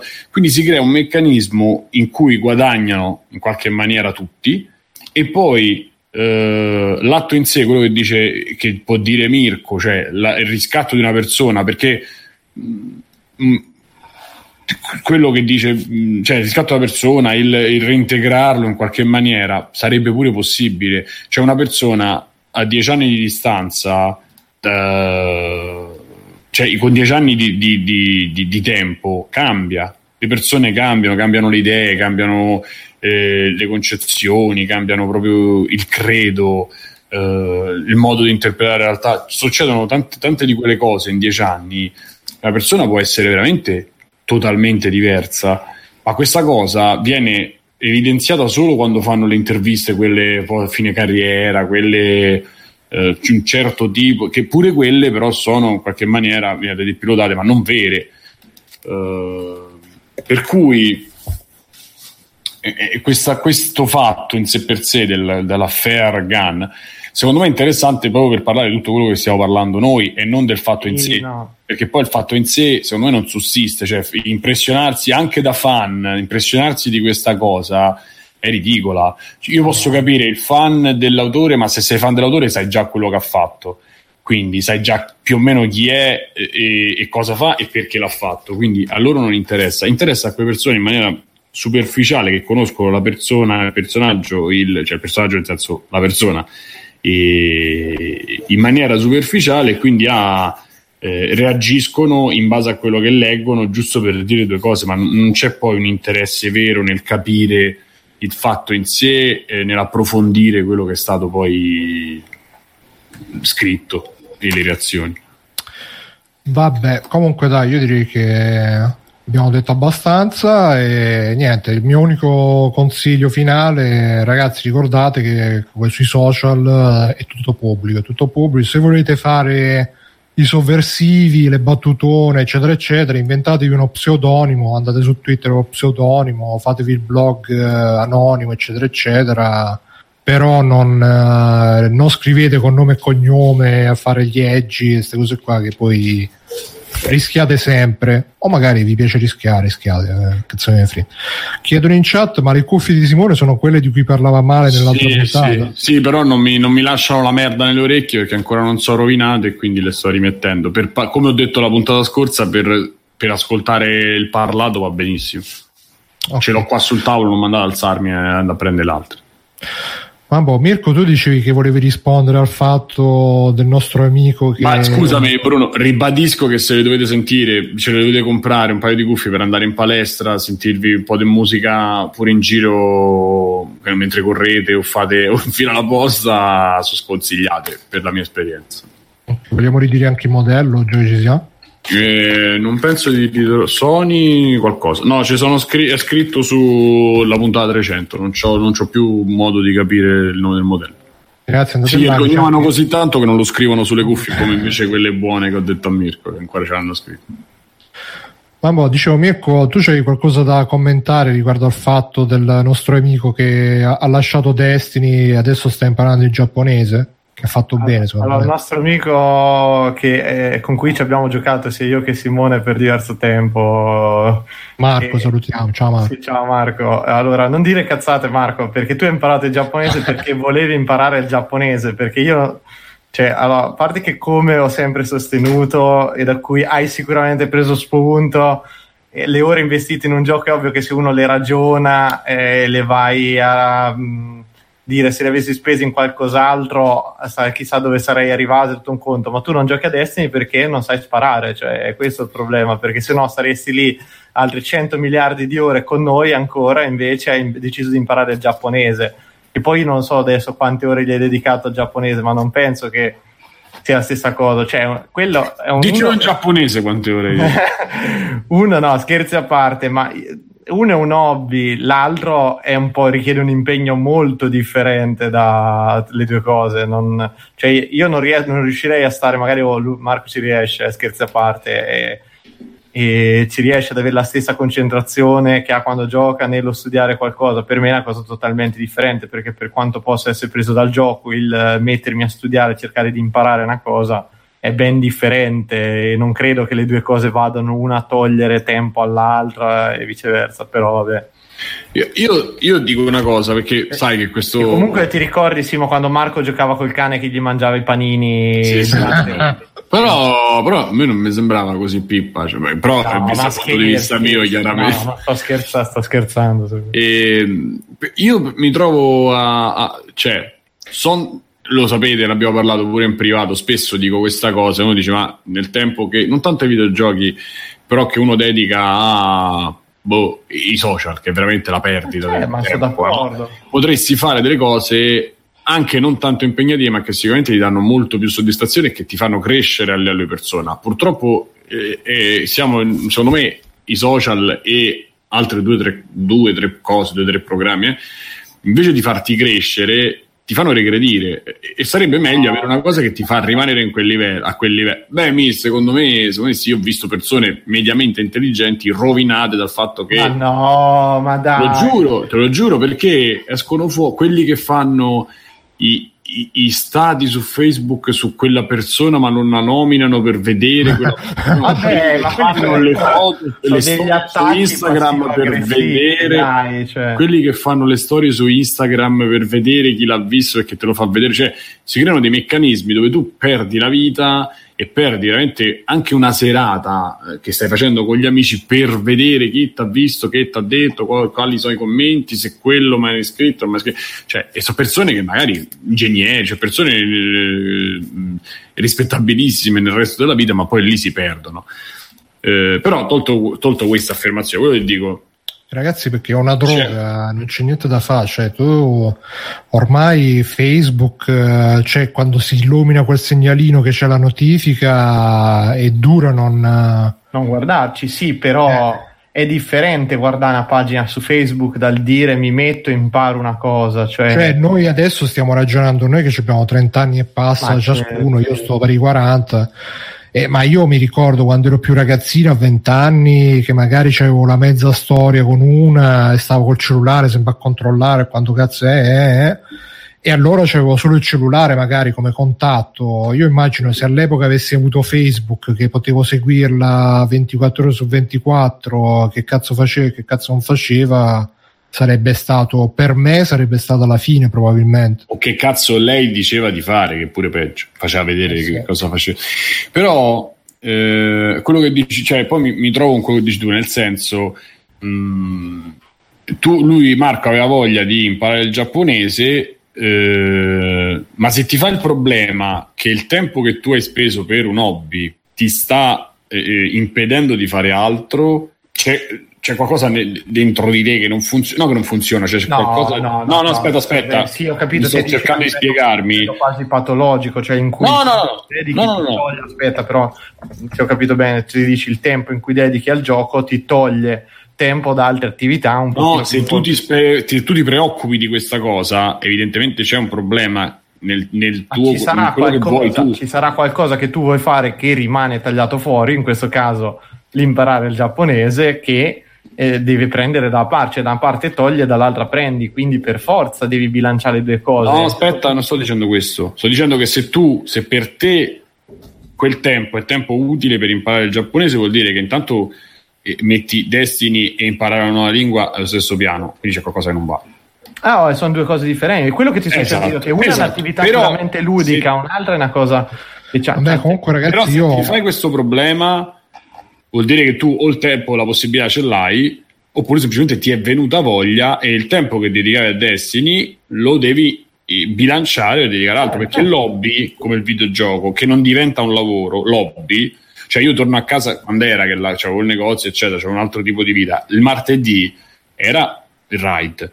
Gli altri giorni dopo pranzo un'oretta era le, le, le, il cala la notte erano le attività giornaliere io poi la sera uscivo mi sentivo la musica, chiacchieravo con voi su T-Speak, non lo so, eh, facevo all'amore, non lo so, eh, leggevo mezzo libro, cioè quello era il tempo del mi, mi, voglio divertire e voglio fare quella cosa. Poi ci sono gli altri giorni e faccio altro. Se tu stai 10 ore al giorno, 6 ore, 7 ore, però ci stai soddisfatto, continua a giocarci a Destiny, chiaramente se vedi che c'è qualcosa dentro di te che ti, che ti, dice voglio imparare una lingua, voglio imparare una nuova cosa, o semplicemente voglio stare al telefono con qualcuno perché ho bisogno di parlare, di esprimermi, capisci quello che vuoi e farlo. Mm, a meno che Marco non diceva avevo un problema che ero dipendente dal fatto di perché oh, si eh. innestano gli altri meccanismi, voglio Ma stare certo. al passo con gli altri, voglio fare avere le armi come gli altri, bla bla.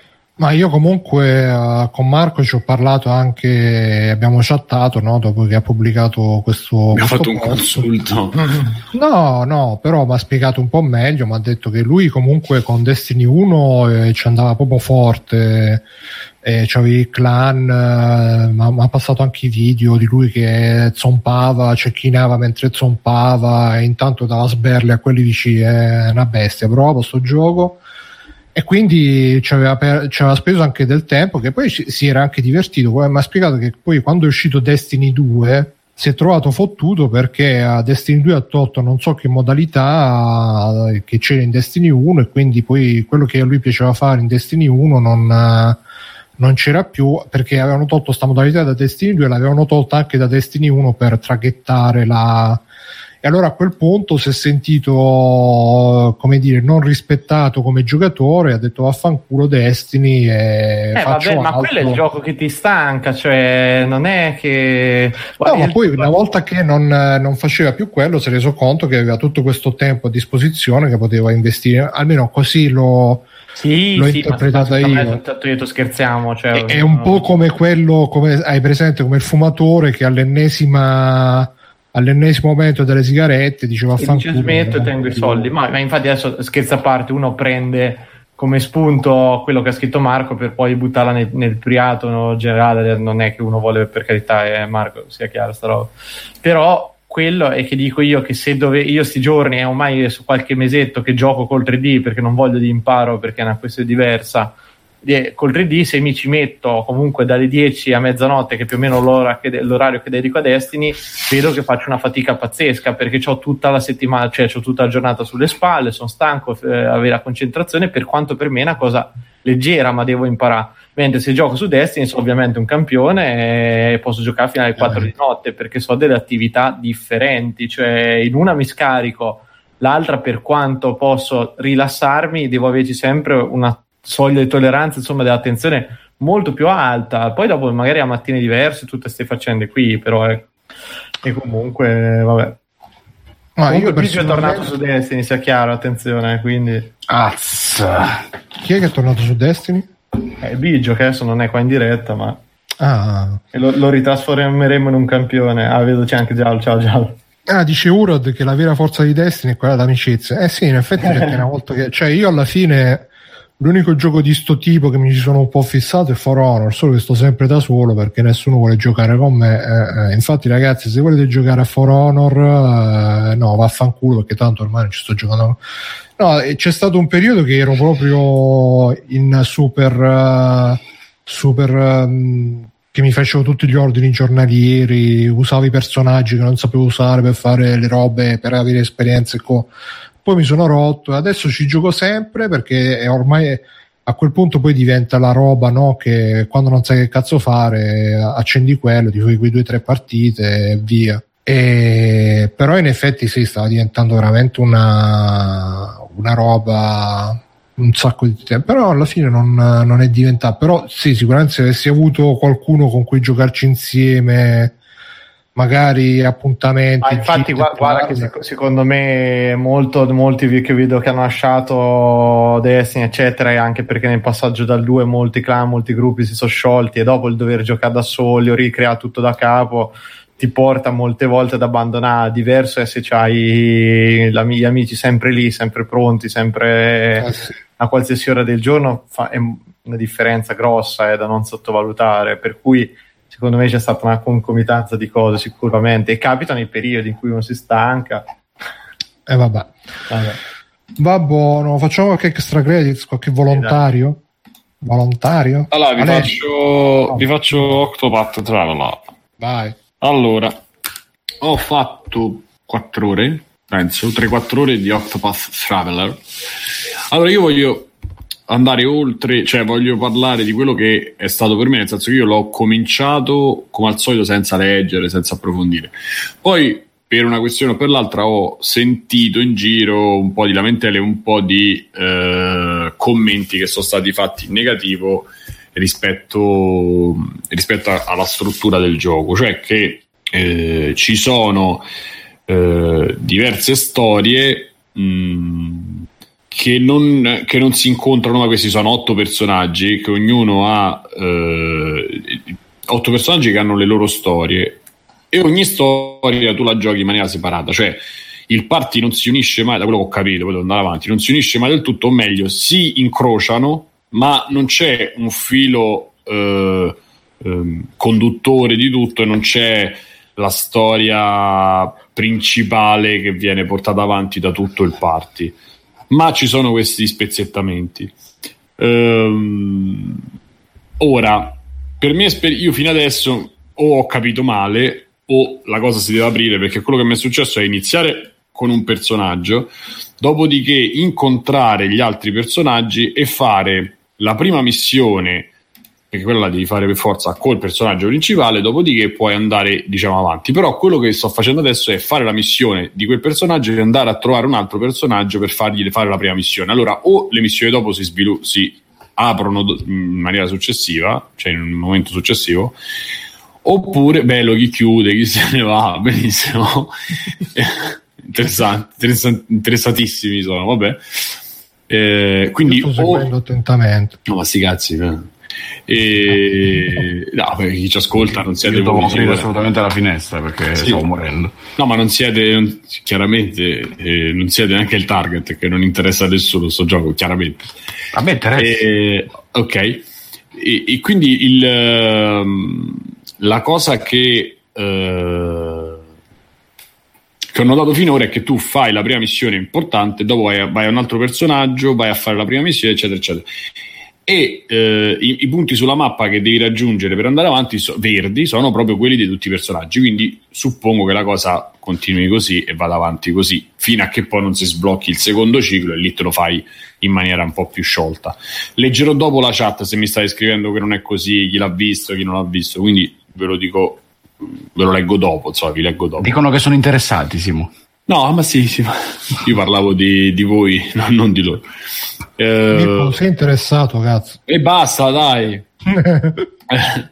allora, ehm, to- fatta questa premessa, eh, appunto ho giocato 3-4 ore, ho fatto già 3, 3, 4, 3 o 4 sto- 3 storie, sto finendo la terza, principali.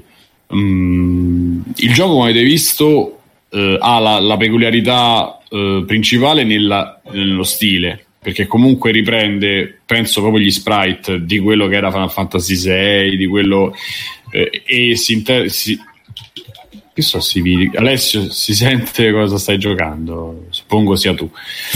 E, ehm, vabbè riprende tutto quello che era il JRPG 16 bit in maniera, in maniera importante eh, Zelda, Link to the Past, eh, uno dei multiplayer, quello che ha recensito per multiplayer parlava di Saga Frontier, addirittura dice che questo è praticamente Saga Frontier 3 perché il team eh, è maggior parte è quello di Saga Frontier, eh, i Final Fantasy per Super Nintendo, tutta quella roba lì.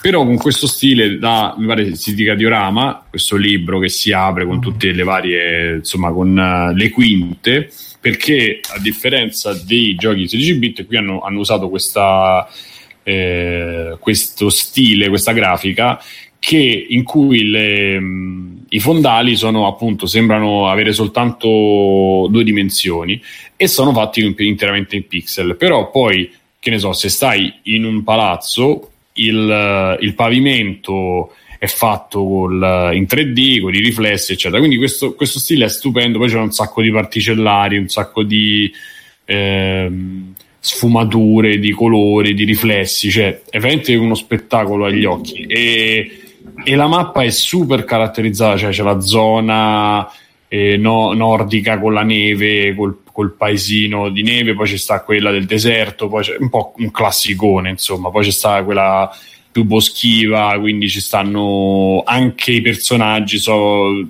caratterizzati per le abitudini di quel tipo di clima, quel tipo di vita. Quindi questo è molto bello.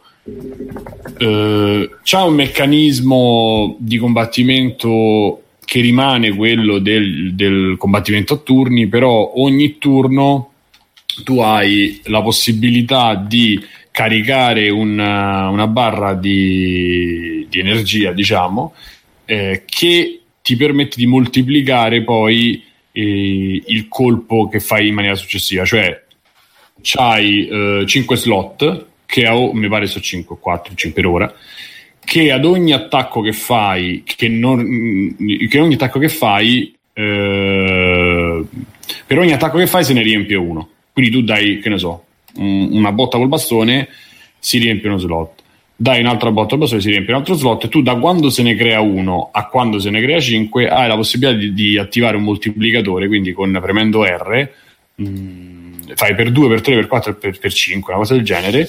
E, e questo moltiplicatore aumenta l'intensità dell'attacco che fai su quel moltiplicatore. Quindi se io faccio una botta col, col martello normale, che ne so, da 5 poi lo faccio per 5 volte senza attivare moltiplicatori, quindi aumentando gli slot. Una volta che gli slot sono completi, lo do totale, quindi faccio che ne so 5, 5 mm, volte la moltiplicazione, vado a 50, 500, 5000, eccetera. Questo dà un po' di varietà nel combattimento e ti permette di fare già danni alti a livelli a molto bassi. combattimento a turni, assolutamente a turni non è come Final Fantasy VII che ti devi sbrigare, se no perdevi il tuo. No, no, il timer finora non mi è mai uscito, è accompagnamento a turni.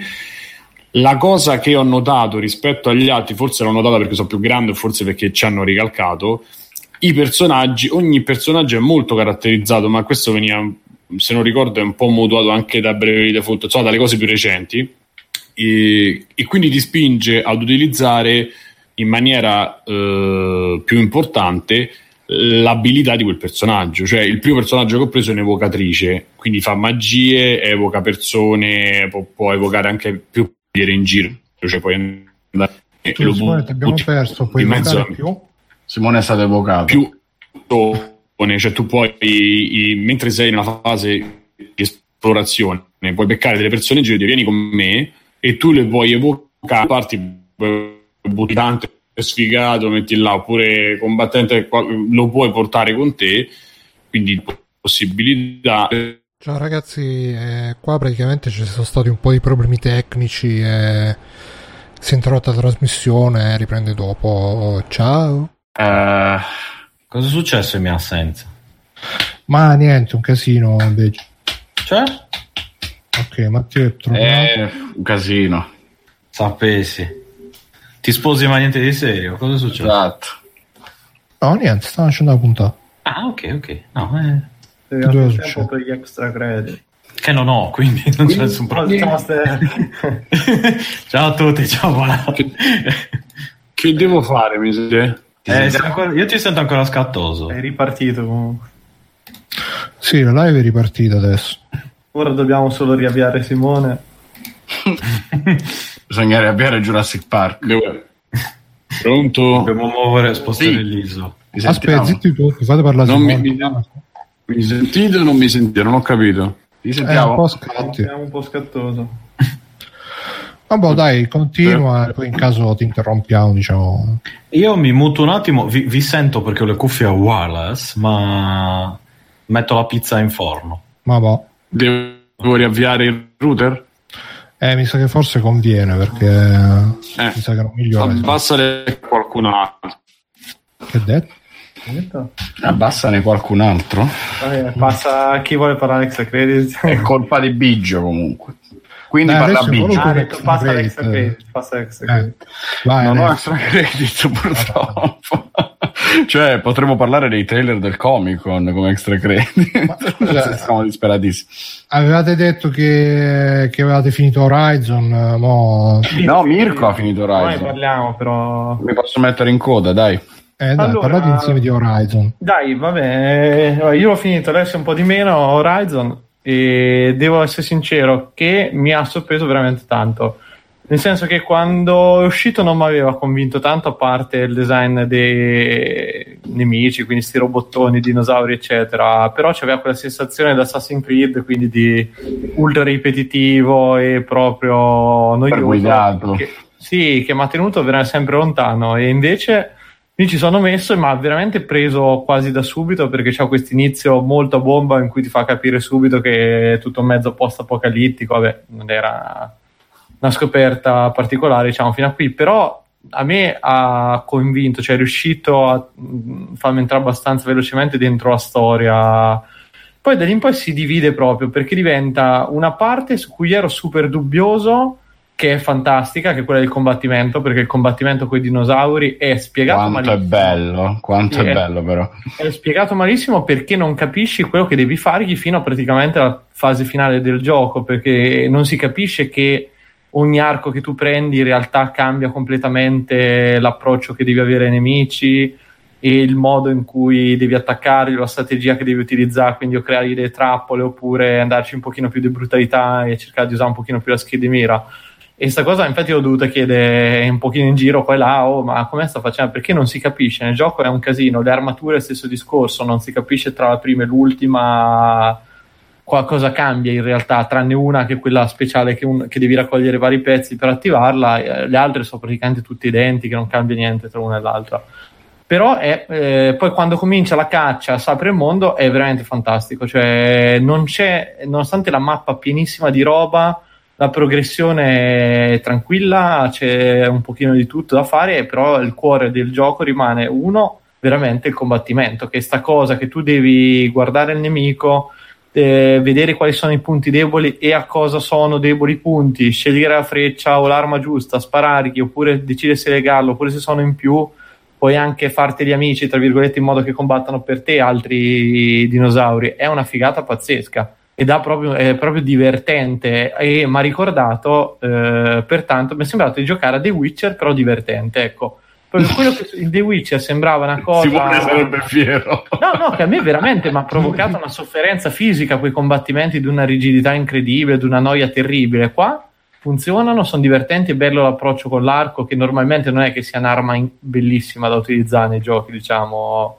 Meno, no, qui, è, qui, è, meraviglioso, infatti, sì, è perché bello, è naturale, perché è facile, intuitivo proprio fisicamente con i tasti. Anche cioè, l'idea del crafting bene. non è male, il fatto che tu puoi finire in qualunque momento queste, le frecce, quindi sei costretto ad avere un tot risorse, quando magari ti finiscono le risorse devi cambiare un pochino l'approccio che hai e è veramente piaciuto tanto, cioè, mi ha conquistato come succedeva a pochi giochi, ho fatto 40 ore per, e ho finito praticamente tutto il gioco, mi manca il DLC che era compreso nell'edizione completa e che me lo voglio fare, me lo voglio fare anche quello perché sono curioso, ma anche la cosa che mentre combatti io ogni tanto non mi ricordavo certi nemici cosa ci voleva, quindi apri tranquillamente il, diciamo, il menu in cui c'è tutte le varie caratteristiche degli animali oppure ti fermi un attimo nascosto, li analizzi c'è sta visione stile detective al solito di Batman che dici i punti deboli.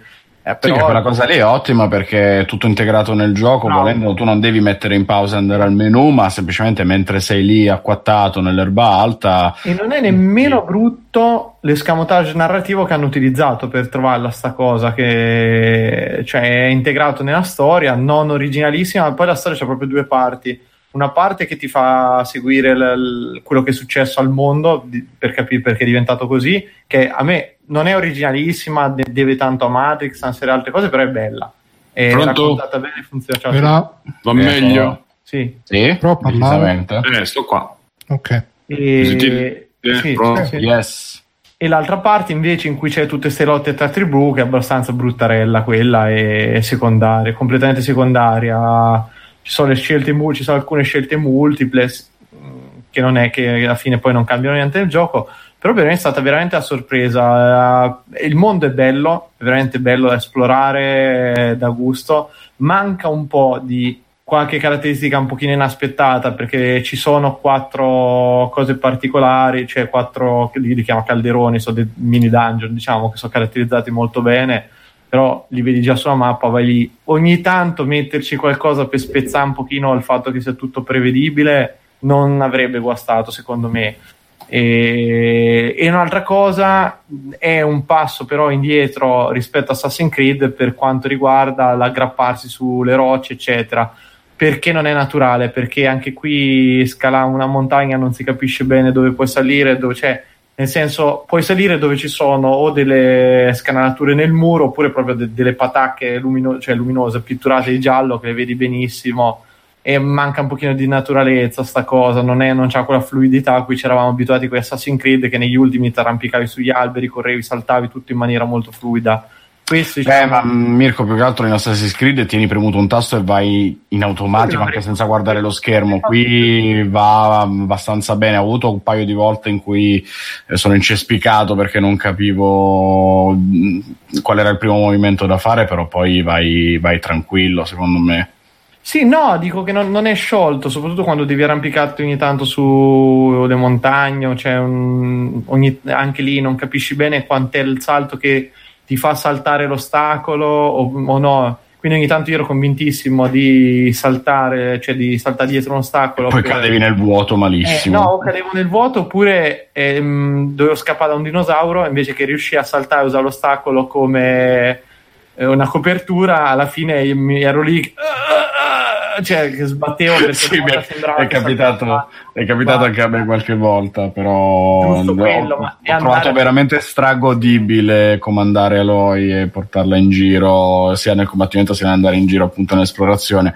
Eh, concordo che la parte più mal riuscita e non capisco nemmeno bene per quale motivo sia proprio il combattimento con gli umani le fasi con gli umani con gli umani di cui tutti si lamentano cioè a te perché non piace? Perché tutto base arco ed erili un pochino ma innanzitutto no? sai che cosa? Mm, è stealth richiede di non farsi vedere ah, io lo faccio e ci sta. tutti di ignoranza cioè, io invece cerco di farlo seriamente eh, stealth. okay. il problema qual è? Che con gli animali ci riesci. Per qualche motivo con i personaggi umani invece tu fai tutto bello silenzioso acquattato nell'erba alta che colpisci uno in testa appena ne ammazzi uno tutto il villaggio sa che sei lì. Eh, sta cosa ci, e non fatto, capisco perché mi fa incazzare da sì, morire. Ho fatto caso anch'io, ma secondo me è che hanno messo troppi nemici in un'area ristretta, cioè non, non c'è quel discorso di... Eh, ma anche se non fai rumore, anche se non ti vedono, cioè non sono nel tuo campo visivo, sono di spalle, eh no, eccetera, eh, lo infatti, sanno. Infatti, oh, infatti questo, è che secondo me questa cosa che hanno eh, usato loro fondamentalmente che non vedi il campo visivo dei nemici, ma vedi, puoi vedere il percorso, cioè usando un'abilità lì ti traccia per, su terra, per chi non, non ci ha giocato, ti traccia sul terreno proprio il percorso che faranno, la ronda che fa il personaggio, il nemico. Sì. Quindi in teoria uno dovrebbe pianificare un pochino una tattica. Il problema è che a volte io ho visto ci sono talmente tanti nemici che quindi tu quello lì è girato di spalle, ma ce n'è magari uno lontanissimo che ti vede e quindi per semplicemente perché passerà da lì, non è ancora lì, sì. però lui saprà eh, già. Non lo so, però è strano. Oppure perché cioè, non vedi il raggio visivo, cioè normalmente mi ricordo i vecchi commandos che c'era proprio il cono visivo, quindi tu sapevi dalla sì, mappa. Come, era, come erano anche i vecchi Metal Gear. Sì, dove finiva. Qui non ce l'hai questa indicazione, quindi mi viene quasi il dubbio che loro ci abbiano una vista quasi infinita. Infatti mi è successo anche un sacco di volte che per scappare dai, dagli animali dovevi fare delle corse infinite, poi dicevi, eh, quello non mi ha visto, sono nascosto dietro la siepe e poi comunque ti prendevano, nonostante ci fu- c'è qualcuno a cui non gliene frega una volta che ti insegue e ti becca comunque. Sì, animali dipende, però in generale è più naturale il modo come gli animali ti vedono, ti percepiscono come un pericolo o meno. Ci sono gli erbivori che magari non ti attaccheranno, quelli che vanno in panico e ti vengono addosso tutti quanti, il carnivoro che invece ti punta e ti deve cacciare, ti deve staccare la testa se no non è contento, eccetera. Sì, sì però bello, io guarda, lo, lo, consiglio a chi ci voglia di un open world eh, che però è, è, ripetitivo, è quel minimo di ripetitivo sia chiaro ragazzi, sì. c'è perché le, le, le missioni sono quelle, le cose quello però c'è sto combattimento che io ho ancora voglia, ecco dopo ci ho messo 35 ore, ho fatto tutte le secondarie, tutte le opzionali, le ho fatte tutte e ho ancora voglia di andare a caccia, di uccidere un pochino sti cosi, di avere voglia di una sfida, una cosa e devo essere sincero è molto più bello quelli il combattimento che Monster Hunter. E hanno mm. molti punti in cui sì, sì, sì, secondo me sì. Cioè, c'è veramente una eh, quando, stacchi pe- quando gli stacchi i pezzi poi lo- a volte li prendi questi pezzi gli spari addosso con la stessa arma, cioè dà proprio gusto. È una cosa la, dif- la differenza grossa è che è più fluido, è molto naturale passare da una cosa all'altra, mettere le trappole, mettere le pozioni, fare crafting, attaccare, schivare, nascondersi, mm. colpire il punto debole, quindi ovviamente è molto più adrenalinico, molto più veloce Horizon. Penso che quello... Quindi cambi tutto. Beh, una una, un'altra cosa che mi ha dato fastidio è lei che è di un brutto terribile, cioè non si capisce perché, cioè, mi sono preso pure l'artbook, mi sono comprato, è tutta carina, disegnata così, lì ti trovi stessa, questa mascellona, gli occhi vicini, è proprio, cioè... gli occhi vicini? sì, sì, c'ha un pochino gli occhi un po' attaccati, non lo so, mi dà... Non dico che deve essere la bellona, però proprio non, non capisco come ci siano arrivati. No, a me sembra piacevole, è un tipo. Vabbè quelle brutte sono fatte diverse, esatto. o forse no.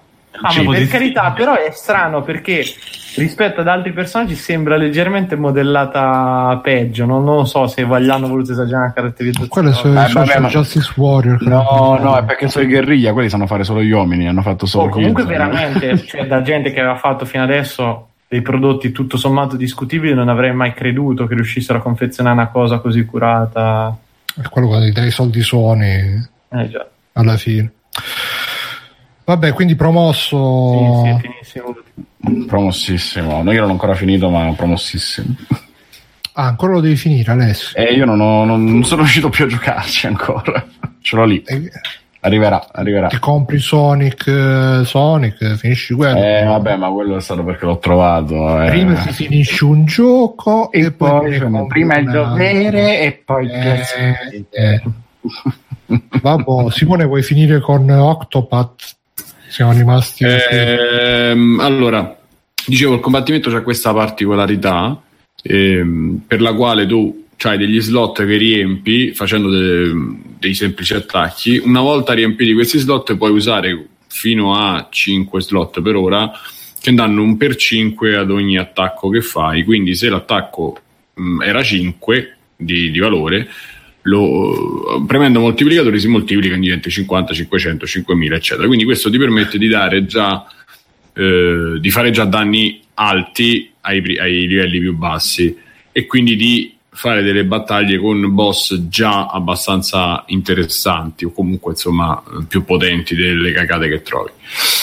Eh, per il resto è chiaramente, un, ripeto, un vecchio Final Fantasy un po' ripulito di alcune cose, eh, un po' più raffinato, no raffinato, un po' con meno chiricori, ecco, quindi un po' più alla sostanza per ora. La cosa che mi sta martorizzando i coglioni sono i combattimenti eh, casuali, onestamente Ah, yeah. non credo di, di essere abituato, però da una parte li devi fare che così fai livello, farmi, eccetera. Quindi sicuramente vanno fatti, per cui ogni tanto faccio la fuga perché veramente altro i coglioni. Eh, per il resto, onestamente, mi sta piacendo. E tornando alla, alla polemica che avevamo risentito iniziale, quella del fatto della storia, cioè, secondo me questo è un pianto di quelli come Bruno, quelli che dicono il primo, il primo capitolo è sempre meglio e tutte queste cazzate qua, perché so gente che si fa le seghe su eh, perché non c'è, vogliono la storia epica, vogliono eh, il, il cattivone, vogliono eh, il super party unito, eh, cosa che Marvel purtroppo ha ricalcato anche negli ultimi, negli ultimi film, eccetera, la super squadra, eccetera. Che palle. Cioè, deve mettere sempre lì. Vabbè, Sai che comunque, anche un disco rotto con la Marvel. Io lasciami lavorare. Esatto.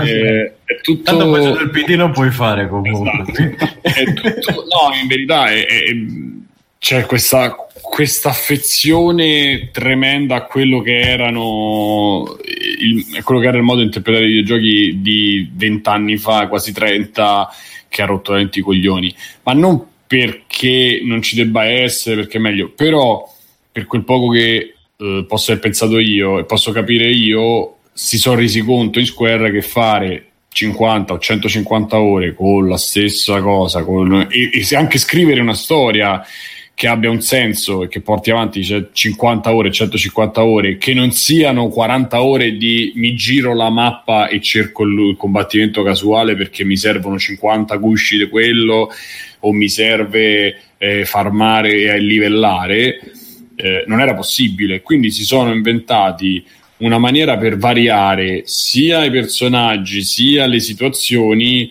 eh, che secondo me può anche funzionare e tutto questo dobbiamo sempre io la cosa che dico sempre non so se ragiono o torto ragioniamo sul fatto che questo gioco nasce su una console portatile che comunque ha anche diversi tempi i punti salvataggio sono molto più vicini cioè secondo me il design è anche un po' non dico piegato, ma plasmato a quello che è la natura della console. Sì, me lo gioco a casa, sì, me lo gioco in, por- in, portabilità, e però in portabilità non posso avere i tempi, i respiri ampi che hai eh, su un gioco che fu nato e sviluppato su- per una macchina sola e per fare un determinato quantitativo di ore, cosa che oggi non si può fare.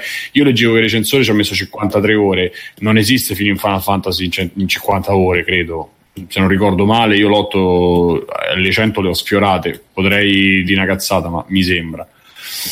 Eh, Erano anche altri tempi, sì, ma magari cazzeggiavi di più, magari ti divertivi a fare combattimenti. No, non mi sono mai divertito io a fare combattimenti. Sì, Final Fantasy volevo solo Era alla proprio, tir- era proprio tirato finito 100 ore? No, poi lo facevo, No, ma perché? aspetta, perché ma mi dicevo devi l'avevi farmare tre ore lì. finito. Eh, esatto. Cioè, lo finivi Final Fantasy 8 o 7 anche li finivi.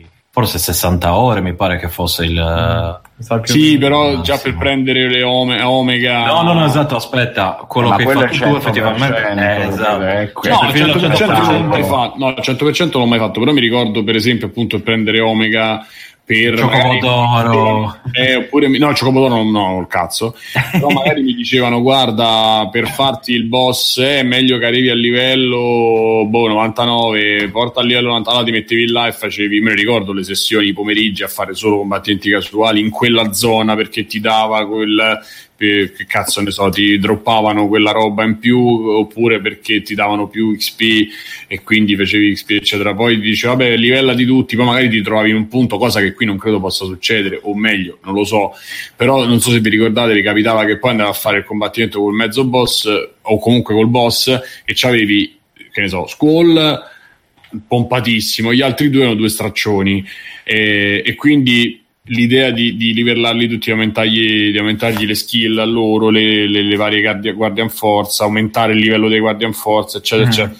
Io non credo che qui ci sia tutto sto, tutta questa aggiunta, quindi per ora i combattimenti casuali sono la cosa che mi ha dato più fastidio. E poi, vabbè, però questo potrebbe essere anche un po' personale, per ora non è che stia proprio smaniando per i dialoghi e quello che succede, cioè le storie sono un po' un pretesto per, per rivivere quei momenti là mh, di JRPG vecchio, sti- vecchio, stile e per godersi un po' l'ambientazione diversa. Perché per ora se ci sta quello che deve entrare nella casa per far rubare il tesoro, e allora gli serve la lettera, una lettera di presentazione, la lettera di presentazione la vai a rubare. Per adesso sono missioni molto semplici, vediamo come si evolve perché io questo non, non l'ho visto e vediamo come avanti. Ripeto, ho giocato tre ore che sarà manco l'1%, per cui um, è molto presto ancora. È molto presto. Musiche molto belle, per la prima volta non si sente quelle cose midi che si sentivano anche nell'otto.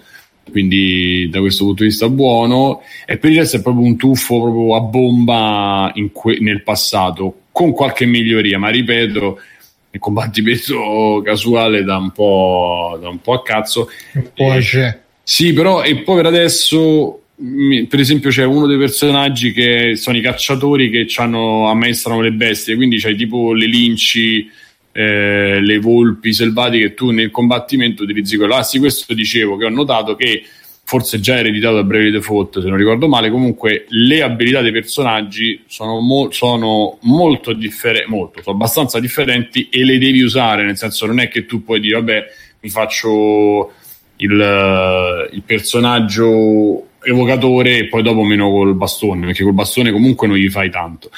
Altra particolarità dei combattimenti i nemici hanno uno scudo e, cioè praticamente hanno un sì, diciamo uno scudo, lo chiamano uno scudo, non, cioè è, è un'iconcina dello scudo, hanno una difesa che ogni volta che tu li colpisci ehm, o li attacchi con un'abilità o un oggetto a cui loro sono deboli, gliela abbassi. Quindi, che ne so, quello c'ha 5, se tu lo prendi con l'arco perché è debole all'arco, gliela abbassi di 1. Abbassi di 1 fino a che non arrivare a 0 e a 0 lo stunni come si potrebbe dire, insomma, lo, lo paralizzi. Lo, no, paralizzi sono le, lo stordisci, grazie.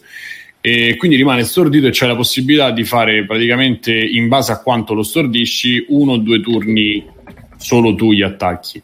E poi, ripeto, sempre per quello che, eh, per quello che è il combattimento a turni, per come lo vivo io, a me mi dà sempre quell'idea un po' di frustrazione perché se tu un turno lo perdi a curarti, quello è più forte, poi ti rifà un danno, ti devi ricurare, quindi entri in un loop impossibile.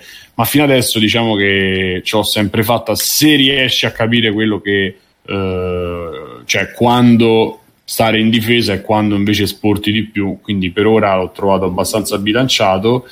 La cosa carina è che i boss delle, mini, delle storie iniziali hanno tutti un po' di particolarità, cioè sta quello che, vabbè, che ne so, devi colpire una cosa rispetto a un altro, cioè un, un, personaggio rispetto a quell'altro, quell'altro che devi fare un'altra vita, cioè sono quelle chicche, quelle cose che erano più rare negli altri Final Fantasy dove tu dovevi solo attaccare e abbassare gli HP. Invece adesso pare ci sia, quando fai il boss, pare ci sia sempre un meccanismo che devi capire, quindi l'ho trovato comunque da quel punto di vista più interessante E, però sono le prime impressioni, poi andrò avanti, non è che ogni puntata vi dico 6 ore, 12 ore, quando lo finisco poi ne parliamo. Ma consiglieresti quando... Simone, quanto costa? 60 euro? Eh, allora, per... eh, questo è un, purtroppo un cazzo di vizio che uno se vede la grafica così, il gioco così, dice no, non vale 60 euro. Li vale nel senso che poi alla fine a livello artistico è molto molto interessante, è fatto molto bene. Eh, non, si, non so se si abbasserà mai. Per me il prezzo giusto era 40 però lo consiglio perché vi dico secondo me poi portatile è la morte sua. Non l'ho ancora provato ma mi dà proprio l'idea di essere molto bello sullo schermo te lo metti là a letto ti metti che ne so alla posta. No vabbè insomma nelle situazioni di, di viaggio nelle situazioni dove cioè, eh, lì proprio ti eh, secondo me dà, dà, anche di più di, di giocarlo a casa però vediamo, insomma, per ora sono tre ore, vi saprò dire. Vedremo.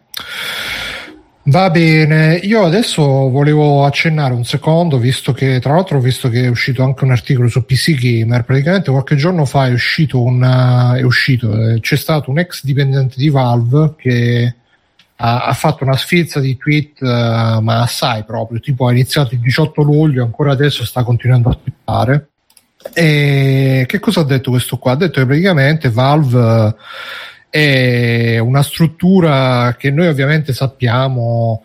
Uh, per chi si ricorda, ne parlammo anche in una puntata di free playing, le famose scrivanie volanti che uscì il manuale che c'era scritto che ogni scrivania ha le rotelle, così uh-huh. se tu vuoi fare un team con un altro basta che avvicini la scrivania, fate il team, lo fa perché in Valve non c'è gerarchia, eccetera, eccetera. Questo invece ha detto che sì, formalmente non c'è gerarchia, però poi ehm, nella realtà ci stanno persone più importanti, eh, più vicine ai capi, agli executive eh, che più o meno dettano legge, decidono, fanno.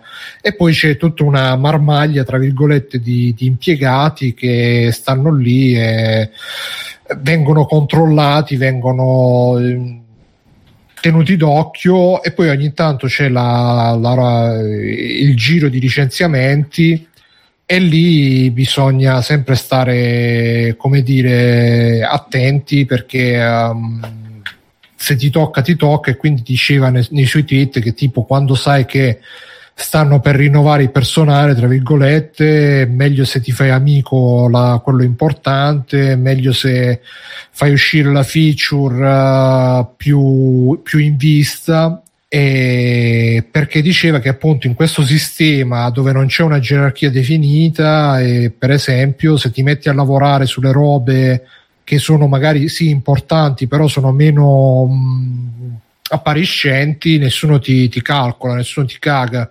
Per cui magari ci stanno dei team che ci avrebbero bisogno di una mano ma nessuno gliela dà perché de- devono fare robe triviali e quindi vaffanculo. Invece e, e, questo si riflette anche, poi fa capire che per esempio le Steam Machine sono state una roba, lui nei suoi tweet non, um, non, non dice mai Valve, non dice mai Gabe Newell, dice, fa sempre riferimento alla compagnia diciamo orizzontale e, fa capire che per esempio le Steam Machine sono state una, un colpo di testa di Gabe Newell e tutti gli sono andati appresso appunto perché c'è questa cosa che quando il capo o qualcuno di importante dice una roba ci devi andare appresso perché così acquisti credito, acquisti punti e non ti licenziano.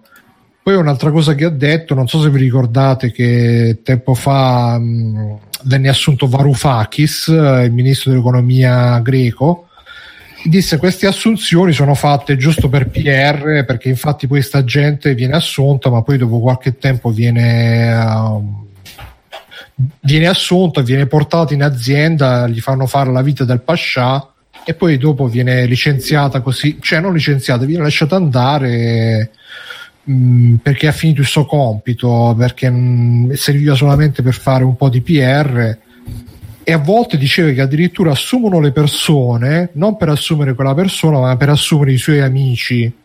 E questo fa riferimento credo abbastanza esplicito al caso di Jerry Ellsworth che fu quella che inventò la um, inventò, doveva lavorare alla realtà aumentata e dopo un po' però la, la, licenziarono però nel frattempo avevano assunto tutti i suoi amici tutta la sua cerchia sociale una volta che hanno assunto tutti quanti detto beh sai che c'è? Ciao ciao. E infatti fu proprio lei una delle prime che disse sì sì no in Valve ci stanno i gruppetti tipo liceo tipo, tipo le cricche e quindi niente, questo qui ha fatto un casino di tweet, ultimamente ha scritto eh, perché nessuno dice queste cose, nessuno ha le palle o il coraggio di dirle, io ho neanche la possibilità di dirle, io l'ho detto perché qualcuno lo doveva dire. E, e poi fa anche robe a parte questo poi io vi consiglio di leggervelo tutto adesso non ve lo posso dire tutto perché è lunghissimo, è lunghissimo però dà anche consigli proprio lavorativi, tipo fate vedere sempre che fate la, colloqui con altri, così acquisite più prestigio. Quando andate ai ritiri portatevi la moglie se ce l'avete, che poi tra mogli si dicono tutte le cose che non si dicono direttamente. Quindi diceva tipo se, la gerarchia è sempre informale, però poi se parli con le mogli ti dicono subito quello è il capo, quello è il sottoposto, quello è, quindi bisogna sfruttare i rapporti interpersonali in questo modo. Poi un'altra cosa che diceva era che tipo se cerchi lavoro ti conviene fare i colloqui di lavoro da, dal posto che ti interessa di meno a quello che ti interessa di più, così eh, fai pratica e magari nel frattempo eh, accumuli anche qualche offerta di assunzione che poi puoi usare come diciamo mh, per fare leva per eh, contrattare un, uh, uno stipendio maggiore, oppure diceva puoi mandare i tuoi amici a fare colloqui di lavoro così saprai più o meno cosa chiedono e poi arrivi tu e fai bella figura. Un casino di... ma poi soprattutto un, sa- un sacco di osservazioni proprio e un'analisi antropologica di come funzionano queste aziende, tutto con il fatto che appunto ci sono, lui li chiama dei baroni che, che, si aggirano in queste strutture che, che, alla fine fanno il bello e il cattivo tempo e, uh, è tutto basato proprio sui rapporti umani, rapporti sociali che in teoria non ci dovrebbero essere, invece ci sono. Dice anche che tipo in questi posti ogni tanto rinnovano tutto l'ambiente, rinnovano tutto l'ufficio per, uh, per far um, per far ripartire diciamo, tutti i dipendenti che magari nel frattempo si sono stancati. Dice Peppo Pig quante persone lavoravano in Valve? Non lo so, ma credo qualche centinaio ormai. Eh, Liquid dice ha detto qualcosa di Half-Life 3? No. Eh, però ha detto che praticamente anche nello scrivere il codice, perché sono tanti, è una cosa fondamentale che dice è che praticamente il problema è che um, i vari team sono in competizione per avere i vari bonus e quindi magari si fanno lo sgambetto tra di loro e, e, ogni volta che devono lavorare su un progetto più complesso ogni team si scrive la sua parte e la deve scrivere in maniera che sia inattaccabile perché se magari un altro team ti vuole fare lo sgambetto ti rovina tutto quello che hai scritto tu. Un casino e forse anche per questo che uh, certi progetti di Valve vanno un po' a rilento non vanno proprio Comunque, niente, ve lo consiglio. Fate conto che è un extra credit. To, questo qua ve lo consiglio. Però mi sembra, mi sembra, un po' facile vedere sempre le cose da un punto solo. Specialmente magari persone che forse non ci che sono pure finite male nel rapporto. Non lo so, eh. Ma eh, secondo me comunque molto, ripeto, al di là delle, delle, indiscrezioni su Valve, che alla fine sono quelle tre. Cioè, sono... spiegami, spiegami, per esempio una cazzata che senso c'ha a chiamare Varoufakis per PR di che? Varoufakis è un ministro di una, di una, nazione che non è che sta proprio bene bene. Eh, non, è che, non, è che, è un nome che sta sulla bocca di tutti, non è che ha assunto, che cazzo ne so. Beh, sì, ma a suo tempo sì, però se ti ricordi. Ma, sì, fatto... sì, però. Cioè, l'utilità è quella. Hanno assunto al momento giusto, ha detto adesso lui sistema un po' di cose in Grecia, poi ce lo prendiamo noi e facciamo scena. Ma tu assumi uno per fare un po' di scena, cioè, ma che, che, che eh, sì. E chi è Varoufakis assumi? Eh, vabbè, in quel momento c'era quello. So. Ma eh, considera anche che uh, non è solamente per fare scena con, uh, con eh, diciamo gli utenti, è anche per fare scena con uh, po- le possibili assunzioni, perché poi là in quell'ambiente um, e le varie aziende, gli ingegneri si ricontendono proprio come, come se fossero, cioè c- ognuna cerca di assumere quelli migliori e di fregarseli agli, Beh, agli altri. Mi sembra uguale a me, però beh. E, um, assumere Varoufakis, magari tu che sei giovane ingegnere appena laureato, dici ma tu a Valve assumono il ministro dell'economia per fare l'economia di gioco, oppure assumono gli psicologi per, per la realtà virtuale, oppure anche il fatto, per esempio, il manuale che uscì, quello famoso delle scrivanie volanti, qui dice che uh, l'hanno fatto uscire, è, è una roba fatta apposta perché così poi quelli eh, invogli la gente ad andare a lavorare là. Ma capisci che però siamo sul filo sottile di chiave organica del complottismo, che poi chiave organica non c'entra, però di complottismo.it, sì, eh, queste cose non ve le dicono .blogspot.com. Mette, mettevano i chiodi sotto le ruote delle scrivanie così uno non si poteva spostare, oppure si mettevano... Sì, poi c'era la polizia che ti fermava, lei stava andando in giro ubriaco per l'ufficio. Boh. Infatti, Nico... stai andando con quella scrivania, ferma. Dice Nicord, sbaglio Varoufakis è andato a fare il ministro dopo essere stato invaso. Sì, infatti è diventato infatti, ministro. Sì, tra l'altro, quindi cioè, mh, mi sembrano proprio. Eh, alcune mi sembrano proprio speculazioni. Sì, ma è diventato il ministro di Valve, eh, proprio dello stato di Valve, esatto. tipo Pitoria. Ma guarda, Simone, il, sì, un po' c'è anche delle cose da chiave organica, nel senso che, per esempio, dice quando lavori Uh, perché questi stanno in questi super open space dove poi si aggirano queste persone che in teoria dovrebbero essere del tuo stesso grado, ma poi in realtà sono quelle che hanno il potere in mano. Cioè, come la descrive lui, è tipo Game of Thrones, Valve. ma tutti, stu- tutti cioè, dove lavoro io? Forse, forse come la descrive è, come una qualsiasi azienda. Peccato Qua, che... È quello, cioè quando lavori per un privato è la stessa identica cosa, ragazzi. Non... No, però vabbè, però è vero, Simo, che fino ad adesso sembrava che Valve era il paradiso degli sviluppatori questo sì, come Elon Musk che probabilmente non sarà il capo che uno vorrebbe avere, sì, però da, da qui a pensare che Gabe Newell pensa a tutto il gioco, adesso chi possi, che cosa, quale idea possiamo dare per farci girare su Reddit le nostre eh, il nostro nome, cioè, mi sembra un po' esagerato.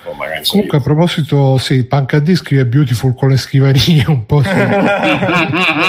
Le scrivanie con le ruote, però. Eh, no, a proposito di complottismo, lui dice, perché appunto sei in questi open space enormi, eh, con tutti que- altri. Esatto, dice mettetevi i font dei monitor piccoli. A carattere 1. Ma ti sai che bello sei lì che stai mangiando il tuo panino quando senti giri c'è uno delle scrivanie sempre più vicine tipo squadri no? e i ragazzi mi hanno cerchiato questi che fanno finta di niente addirittura dice mettetevi degli specchietti sui monitor così eh vedi? sì sì che devi guardare dietro c'è quello che ti guarda in quinta fila. Anzi c'è uno che, che col giornale sempre in mano no? per non farsi vedere che ti sta pedinando. Con i buchi, buchi per gli occhi, per gli occhi poi diceva tipo se, se, devi scegliere bene la posizione della scrivania eh, se la scegli tipo se spalle scegli... al muro sì, no, diceva se la scegli nell'angolo ti fai i cazzi tuoi tranquillo, però poi non puoi, non puoi partecipare alla vita sociale, che anche quello serve, perché sennò poi quando licenziano eh, non c'è esatto. amici. Ma Bruno, ma non hai pensato? Se, oh, ma scusa, anche... la, la lacca sulla targa perché così non riflette il flash degli autoveloci. il CD appeso. No, allora Bruno, ma non hai pensato che anche questa potrebbe essere una mossa di Valve? Eh, cioè, certo. in realtà è un dipendente che dice queste cose. Ma cioè, guarda, Stefano, Stefano eh, questo, a parte che questo dice pure che Valve è intralazzata con i giornalisti, eccetera, eccetera, però in effetti sta ah, cosa qua che secondo me, cioè, nei siti di videogiochi, qualsiasi roba, anche le peggio puttanate che ne so, tipo ultimamente ah, in Anthem non ci saranno i dialoghi a scelta multipla, non, si potranno, non si potranno fare le, le, storie d'amore con i personaggi. Ah, ma allora eh. non è quello. io, io con che cazzo faccio scopare il mio robot? Io devo scopare per finta. Come si fa? Come faccio? Lo scopo per finta, non scopo nella realtà, lo scopo per finta, non mai. E quindi una cosa del genere che in teoria dovrebbe essere un super merdone, non l'ho vista da nessuna parte. Cioè, l'ho vista adesso, pare che l'abbiano pubblicata su PC Gamer e quindi ma, eh, l'hanno pubblicato su PC Gamer e non riesco ad andare nel sito, mi dà sito non raggiungibile, quindi fatevi due domande. Sarà e... che Valve ha comprato PC Gamer. No? e comunque poi diceva anche quando vai a fare un colloquio, quando vai a visitare un'azienda, mai usare il wifi pubblico perché ti, ti ciulano tutti. Tutto. Poi c'è e... tua moglie la sera, cara. Sono io che cerco i siti pedo con il wifi dell'azienda, no, allora no. andrà tutto bene. Vabbè, è il telefono aziendale. No, addirittura diceva anche che quando vogliono fare spionaggio sulle industrie concorrenti, magari offrono il colloquio di lavoro a qualcuno della, della concorrenza.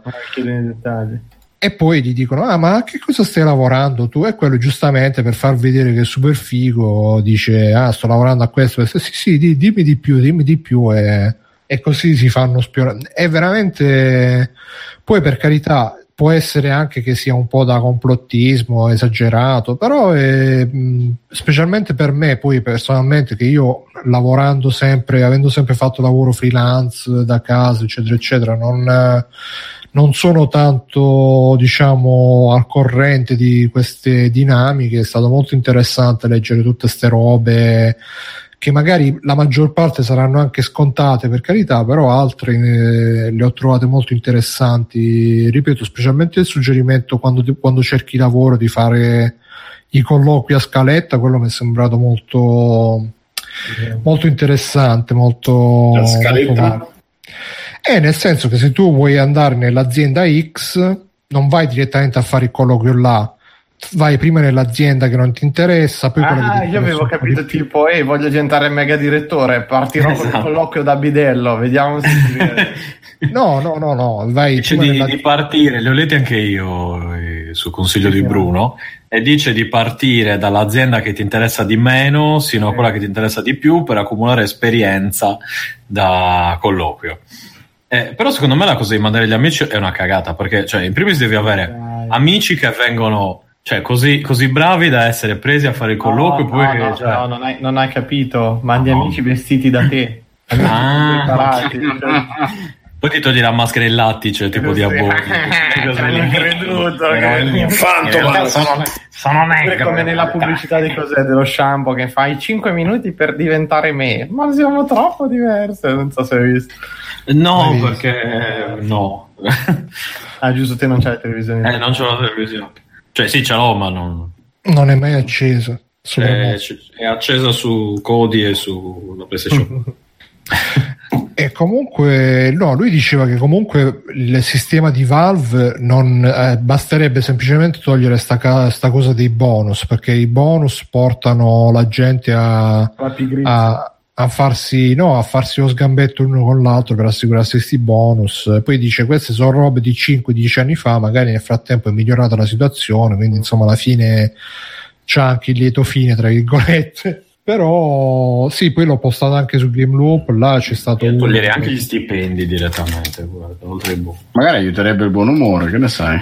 No, ma poi un'altra cosa che dice anche è che visto che c'è questa cosa che i team sono in competizione tra di loro, poi quando, quando ci sono le assunzioni non vengono mai assunti quelli che sai che poi ti possono fregare il bonus e quindi vengono sempre diciamo eh, assunta gente non ottimale o comunque un po' mediocre in modo che sai che sta lì, fa il suo lavoro però non ti frega. Mi date un'email di Valve che ora che gli mando un curriculum Eh, magari ti rispondono. Eh, sì, sì, sì. So, sono il più, eh, come caratteristiche ci scrivo skill, eh, sono totalmente mediocre in tutto. Vediamo. È tipo la, la, un fumetto di, di Topolino. Il famoso cazzo di 3 centimetri. Eh, un, mediocre, un, mediocre, un mediocre cazzo di 30 centimetri. C'è un fumetto di, di, di, Topolino dove Zio Paperone faceva pubblicità inversa con, con la psicologia inversa diceva i prodotti da Paperoni non sono niente di che. E, e tutti andavano a comprare dicevano ma non è vero che non sono niente di che. Più o meno mi sa che bisogna fare una roba così. Tu fai tranquillo Mirko. Fai così Vabbè, ti prendono poi... subito guarda parte Valve, mi sono letto così per coincidenza in sti giorni questo articolo di questo che ha scritto il libro La storia mai raccontata degli sviluppatori giapponesi, poi troverete il link nella dell'episodio. E praticamente una cosa che mi è rimasta impressa, due cose mi sono rimaste impresse. Una, che praticamente in Giappone c'è una stanza che si chiama Amachi, che, che è tipo uno sgabuzzino dove ti rinchiudono fin tanto che non finisci di lavorare eh, Simone c'hai il microfono c'è anche, c'è anche, la stanza a Kiko che lasciano un'azione ti chiudono, ci chiudono là finché non muori. No non la sapevo. Un bel concetto come no Aci col cane. Eh no non sapevo che faceva sta fine poverino Aci eh sì eh. è ancora Spoiler. Orello muore il padrone lo aspetta c'è una statua che hanno dedicato. Cane di, di Richard in Futurama ah, tra l'altro a proposito ragazzi tutti pronti a casa eh? Eh? Simo, Simo, ti sento tutti sì, pronti, sì. tutti a casa, hai detto. Per me. Il 17 agosto a casa. Il 17 agosto a casa, eh, ma Tutti la nuova serie di Matt Groening. Disenchanted. Si chiama? Disenchanted. Oggi il trailer un po' più lungo. E no, comunque c'hanno sto scabuzzino che, eh, che mi hanno detto no, ma è una cosa vecchia, non lo fanno più. In realtà uno degli anime che, a cui ho lavorato, che era uno scrittore, a un certo punto questo qua è in ritardo con la consegna dei manoscritti e lo rinchiudono in uno sgabuzzino a lavorare, è un anime del 2018, quindi... Sì, no, ad- adesso li picchiano con dei calzini con dentro le saponette, eh, perché Un'altra storia micidiale che è raccontata sempre in quest'articolo, praticamente eh, eh, negli anni 80 c'era la Yakuza che gestiva le sale giochi, no? E praticamente dice che in una di... non mi ricordo in che software house andarono quelli della Yakuza a, a, dire, a, a chiedere il pezzo e dice che tipo il, il, responsabile, il programmatore, non so chi cazzo era, si chiuse in una stanza con la Yakuza e stette dieci ore a guardarli negli occhi fin tanto che non si sono Proprio così pizzo, eh. Essendo giapponesi io ci credo. No, no, hanno detto vediamo chi ride prima, sai quelle cose. No, no, sai quelle scene dei cartoni animati giapponesi che si sì. fissano. con lo sguardo proprio. Ma se avete visto un film di Kitano sapete che è vero. e quindi questo poi alla fine è, stato, è diventato l'eroe di tutti quanti perché alla fine si sono resi di Yakuza se ne sono andati colpiti dal suo sguardo e dalla sua determinazione e quindi leggerista vabbè poi c'è stata, e andiamo anche in chiusura, facciamo due parole su questa cosa qua. C'è stata a San Diego, c'è, c'è sta, è stato o è finita, Mirko? Eh, penso che finisce oggi. Ah, quindi, che tra l'altro dove, San, c'è stata la San Diego Comic Con, c'era la San Diego Comic Con in questi giorni, dove hanno presentato un sacco di... Doveva presentare anche James Gunn eh, eh, il film di Berserk o qualcosa del genere. Infatti nel suo Twitter la prima cosa che c'è scritta venerdì e c'è un'immagine del simbolo di Berserk e poi sotto c'è scritto ah scusate per questi tweet che ho fatto e venerdì è passato ancora non abbiamo saputo niente quindi non, ho, non so e niente, hanno fatto vedere un nuovo trailer di Spider-Man per PlayStation 4, eh, sempre, sempre, lui che a un certo punto dice ah Spider-Man è un nemico del popolo e, e là mi sono gasato assai, qualcuno di voi l'ha visto? No, quello del gioco non, l'ho, non l'ho visto. No. Vabbè, è sempre quello, è Batman, Arkham, Spider-Man. Poi eh, hanno fatto vedere, vi sto dicendo quelli che hanno postato nel nostro gruppo, che quindi magari hanno suscitato un po' di più le, le, l'attenzione. E hanno, fatto vedere i trailer, i trailer dei Titans, che sarebbero i Teen Titans, quelli della DC, dove c'è Robin che giustamente Batman ha le stellette a forma di pipistrello, Robin ha le stellette a forma di R, e già lì che poi ci sta per carità che fai le stellette a forma di R, però poi fai un personaggio tipo il Batman degli anni 60 che legge le stellette a forma di invece no, hanno fatto tutto, tutto cupo. Che, che, si vede Robin tutto incazzato. A un certo punto fa: Ah, ma chi cazzo sei Batman? E lui fa fuck Batman. E, eh. Sì, sì, sì. Poi c'è, c'è Starfire, che tu Mirko mi pare che l'avevi disegnata Starfire. Sì, sì, sì, fatto quattro numeri. Eh, eh, l'hanno fatto fare da, da naniera sì, una, una, battona tipo. e poi c'è il primo personaggio trans, mi sa, della storia dei... della storia di tutto. Non lo so. Cioè... Della, della, storia della razza umana. esatto. la storia delle storie. La storia... Oh, ma non hanno fatto mai un film sul primo trans? De... Eh, sai che non lo so, non credo. che l'hanno fatto? Eh, com'è che si chiama? La Bipi, che è no. Priscilla, quello lì, la regina. Ma che, no, quello che del tizio che voleva cambiare sesso, Danish Girl, no? Come si ah, chiama? Era, ah, sì, era, ma quello, no, non era il primo del mondo, sì? Eh beh, Vabbè. sì, alla fine cercavo di fare la, era tipo la prima operazione di cambio di sesso, eccetera, eccetera, roba simile. Quindi sì, più o meno c'è.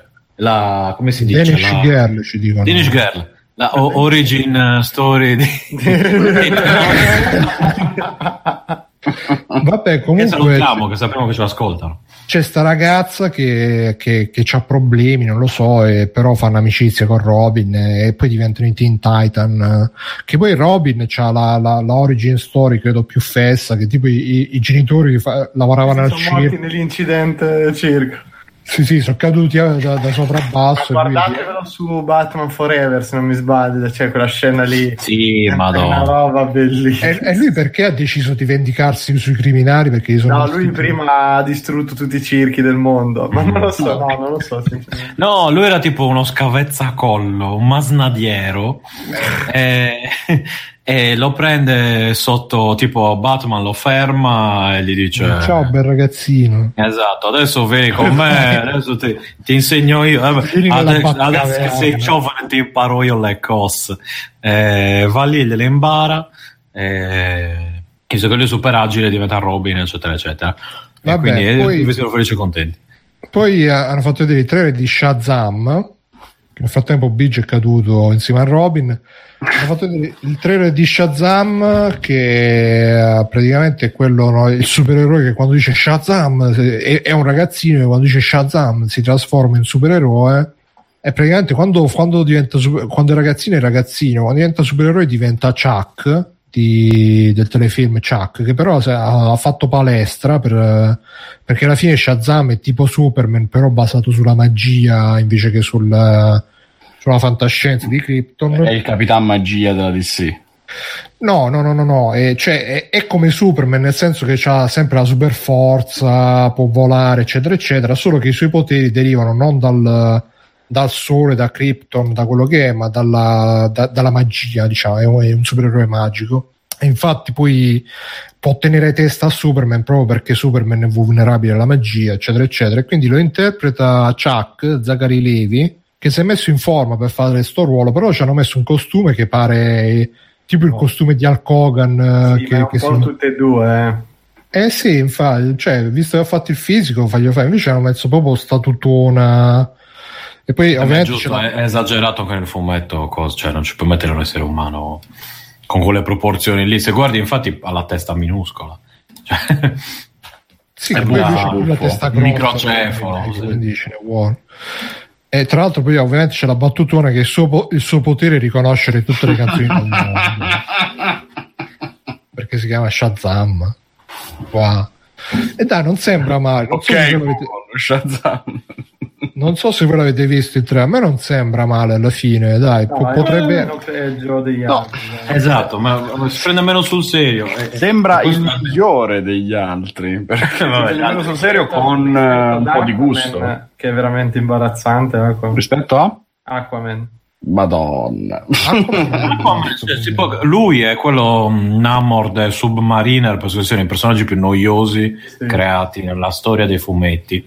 Io mi chiedo perché farci un film, cioè, boh, vabbè. Eh, ma perché fa parte della Justice League, quindi gli devono fare il film apposta. Poi c'è Jason Momoa che attira le donne, quindi Big Mom. non è neanche la giustificazione, perché per esempio la vedova nera fa parte degli Avenger, però non è che gli hanno fatto il film. Eh, Pare che lo stiano facendo. Esatto. Vabbè. Poi hanno fatto vedere Godzilla 2, Godzilla 2 ma sì. poi la vendetta. Il primo qual era? Quello con Ken Watanabe? Uh-huh. Eh? Sì. Vabbè, Godzilla 2 che è diventato Stranger Things, c'è cioè la tizia di Stranger Things e non, non, ho capito se Godzilla è buono o cattivo. Dicono: Ah, la Terra sta morendo. Eh, eh, facciamo uscire i mostri che, che, che, che la distruggono. Che non di grazia. no? Eh, perché c'è la classica tematica ambientalista del fatto che gli umani sono il male e quindi la Terra butta fuori i mostri per, eh, per ammazzarli tutti e ricominciare da capo. Eh, abbiamo superato quella della bomba atomica dopo appena 50 anni, dai. Cioè, eh, capisci?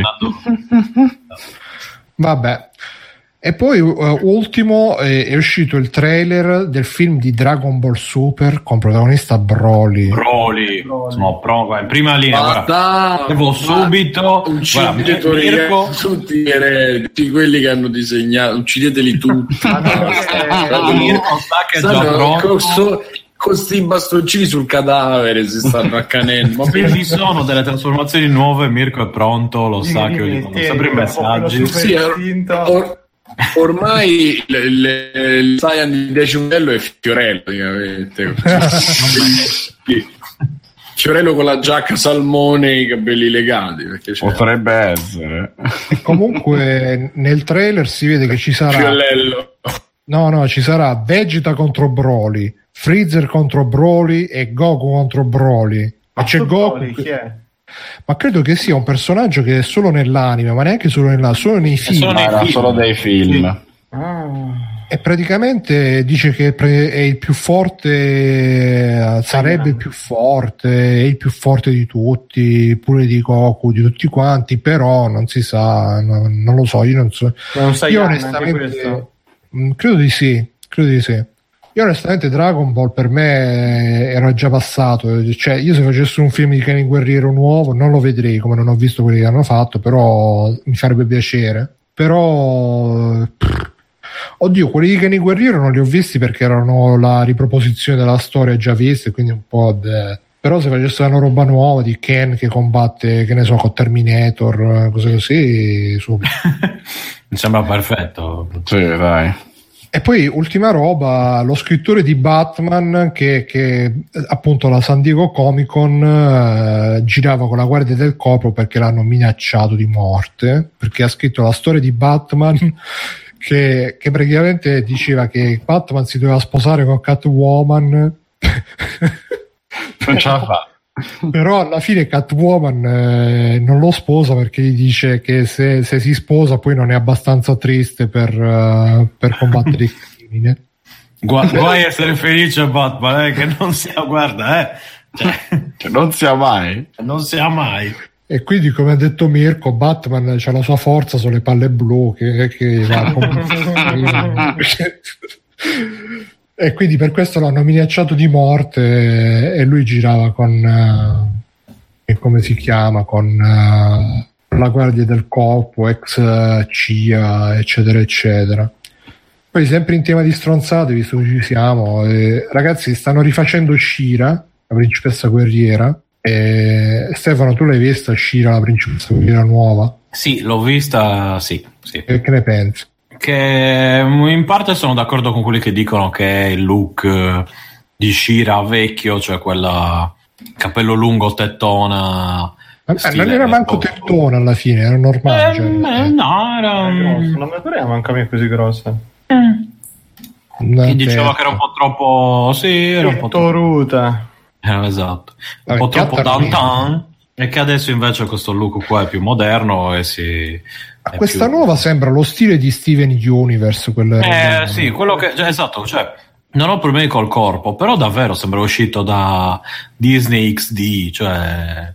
Non lo so, cioè, che tipo ti trasmettono Igly Town Heroes e dopo ti trasmettono i cosi. E la gente comunque... e poi Shira. La gente sta un po' sclerando questa cosa. Simone, tu che prima ti sentivo che Simone la sente molto questa cosa perché lui è un grande appassionato di Shira, giusto? Eh sì. Anche di, anche di Gmail. Anche di Gmail. Simone Shimei, terzo nome. Quindi... È bello sentire Simone com- quando è bene. Che comunque è meglio di Loreto, tra l'altro. E... Che, che Bruno, non penso niente. Mm. Niente, no comment di Simone. Chiedere in chat, ma Shire è la fidanzata di no, Man? Sì, co- è un'amica. Una... Mm? Eh, è solo un'amica. Detto che è solo un'amica. Anche io ho capito non, era, non c'era qualcosa di incestuoso, tipo sorella. Ma se non parlo più stasera. La connessione contro Simone. E, no, mi pare che erano cugini. Tipo. Ah, eh, c'era qualche parentela? Sì, una cosa del genere. Vabbè. Infatti, nella stiga diceva: Non c'è cosa più divina che scoparsi la cugina. e, no, la, la differenza era che lei diceva per l'onore di Grayskull, mentre lui diceva il potere di Grayskull. A ah, lui non diceva regola della maniglia, prima Vieni a me! Vabbè, quindi la gente sta sperando e poi faranno anche una serie basata su Lupin, però con un protagonista di colore, eh, i francesi, una serie francese, quindi dopo il calcio di colore anche il Lupin di colore per la Francia. Non ho capito se sarà basata sul cartone animato oppure così generale su Lupin eh, come personaggio storico, non storico, non so che cos'è. Comunque prodotta da Netflix, come al solito, pure Scina mi sa che è prodotta da Netflix, tutto tutto prodotto da Netflix. Sta anche per tornare Creep Show, lo zio Tibia, eh, a, a, cura del canale di The Walking Dead, del, è una roba che non ha fatto Netflix, quindi torneranno i mitici La racconti AMC, previously on AMC. Eh, no, però non è AMC, è sempre lo stesso eh. network, però un'altra roba perché non fare una serie dove i personaggi sono più maturi e chiamarla Shura? Eh, pregano proprio. Buona, buona. E poi per chi gli interessa è uscita una notizia che dice che Van Damme, quando ha fatto il film di Street Fighter, stava a terremoto con la cocaina, stava sempre fattissimo a tirare cocaina e a scoparsi Kylie Minogue soprattutto. E... No, mi sembra così. Eh? eh? Non c'è niente di male in quello, eh. Nella cocaina dico, non in Kylie Minogue. Eh, certo. E poi tra l'altro in questo articolo ci stanno un sacco di... Per esempio quello che faceva Bison, Raul Giulia, poi c'è l'anima sua, dice che accettò, perché lui comunque era un attore serio, però dice che accettò perché i bambini erano fan del gioco e quindi... E se dai, allora, la cosa è tristissima, i bambini erano fan del gioco e lui stava, cioè, tipo morendo. Eh, eh. sì, infatti, gli ha lasciato questo regalo mm-hmm. un po' triste.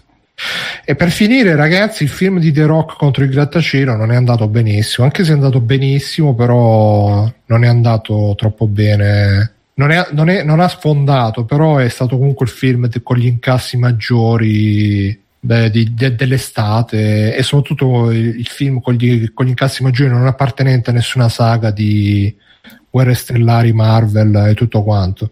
Quindi noi siamo contenti di questo, vero Mirko? Eh, contentissimo. Non vedo l'ora che esca il seguito con solo il palazzo senza The Rock. Eh, perché, nel, perché nel, nell'articolo c'era scritto che era il palazzo è come se fosse un altro personaggio. Certo. Ma al solito. E però L'ambiente è un po' il personaggio più importante. E, più, ha più testosterone il palazzo che The Rock comunque. No, però dice che praticamente è un palazzo cinese, tipo un, è un palazzo che esiste veramente in Cina e come al solito era sempre la roba, no? conquistiamo il mercato cinese, quindi mm. eh, l'hanno voluto far fare in una luce positiva sto palazzo perché così i cinesi sono contenti e vabbè. E va bene anche noi ragazzi, anche sta puntata volge al termine, mezzanotte e un quarto, quindi si incomincia anche a sentire la stanchezza di una giornata che sta finendo e un'altra che inizia. Io sono stato Bruno Barbera, con me c'è stato Simone Cognome. Ciao Simone. Ciao. Simone. Ah. Ecco, adesso sì, ok. Ah.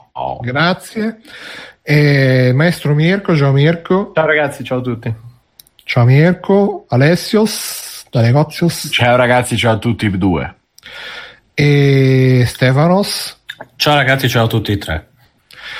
E ok, e niente ragazzi, ci vediamo la prossima settimana, come al solito. Iscrivetevi a Twitch, venite su freeplane.it, gruppo Facebook, iTunes, tutto quanto. Ciao a tutti, fate ciao, ciao. Ciao. Ciao. Ciao. ciao. su Telegram. Ciao. Ciao. Venite Ciao. su Telegram. Ciao. Conan, qual è il meglio della vita? Schiacciare i nemici, inseguirli mentre fuggono e ascoltare i lamenti delle femmine. Questo è bene.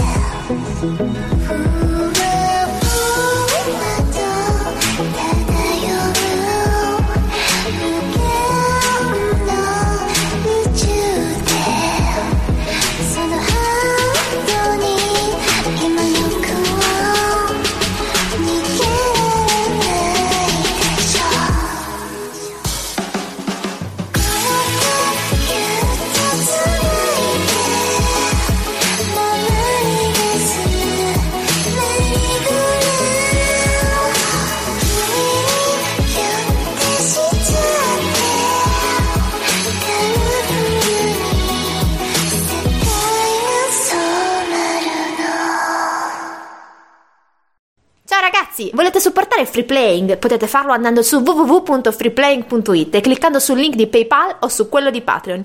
In più, Free Playing è anche affiliato a Amazon e riceve una piccola commissione sugli acquisti fatti tramite il banner Amazon presente sul sito. Ciao e grazie!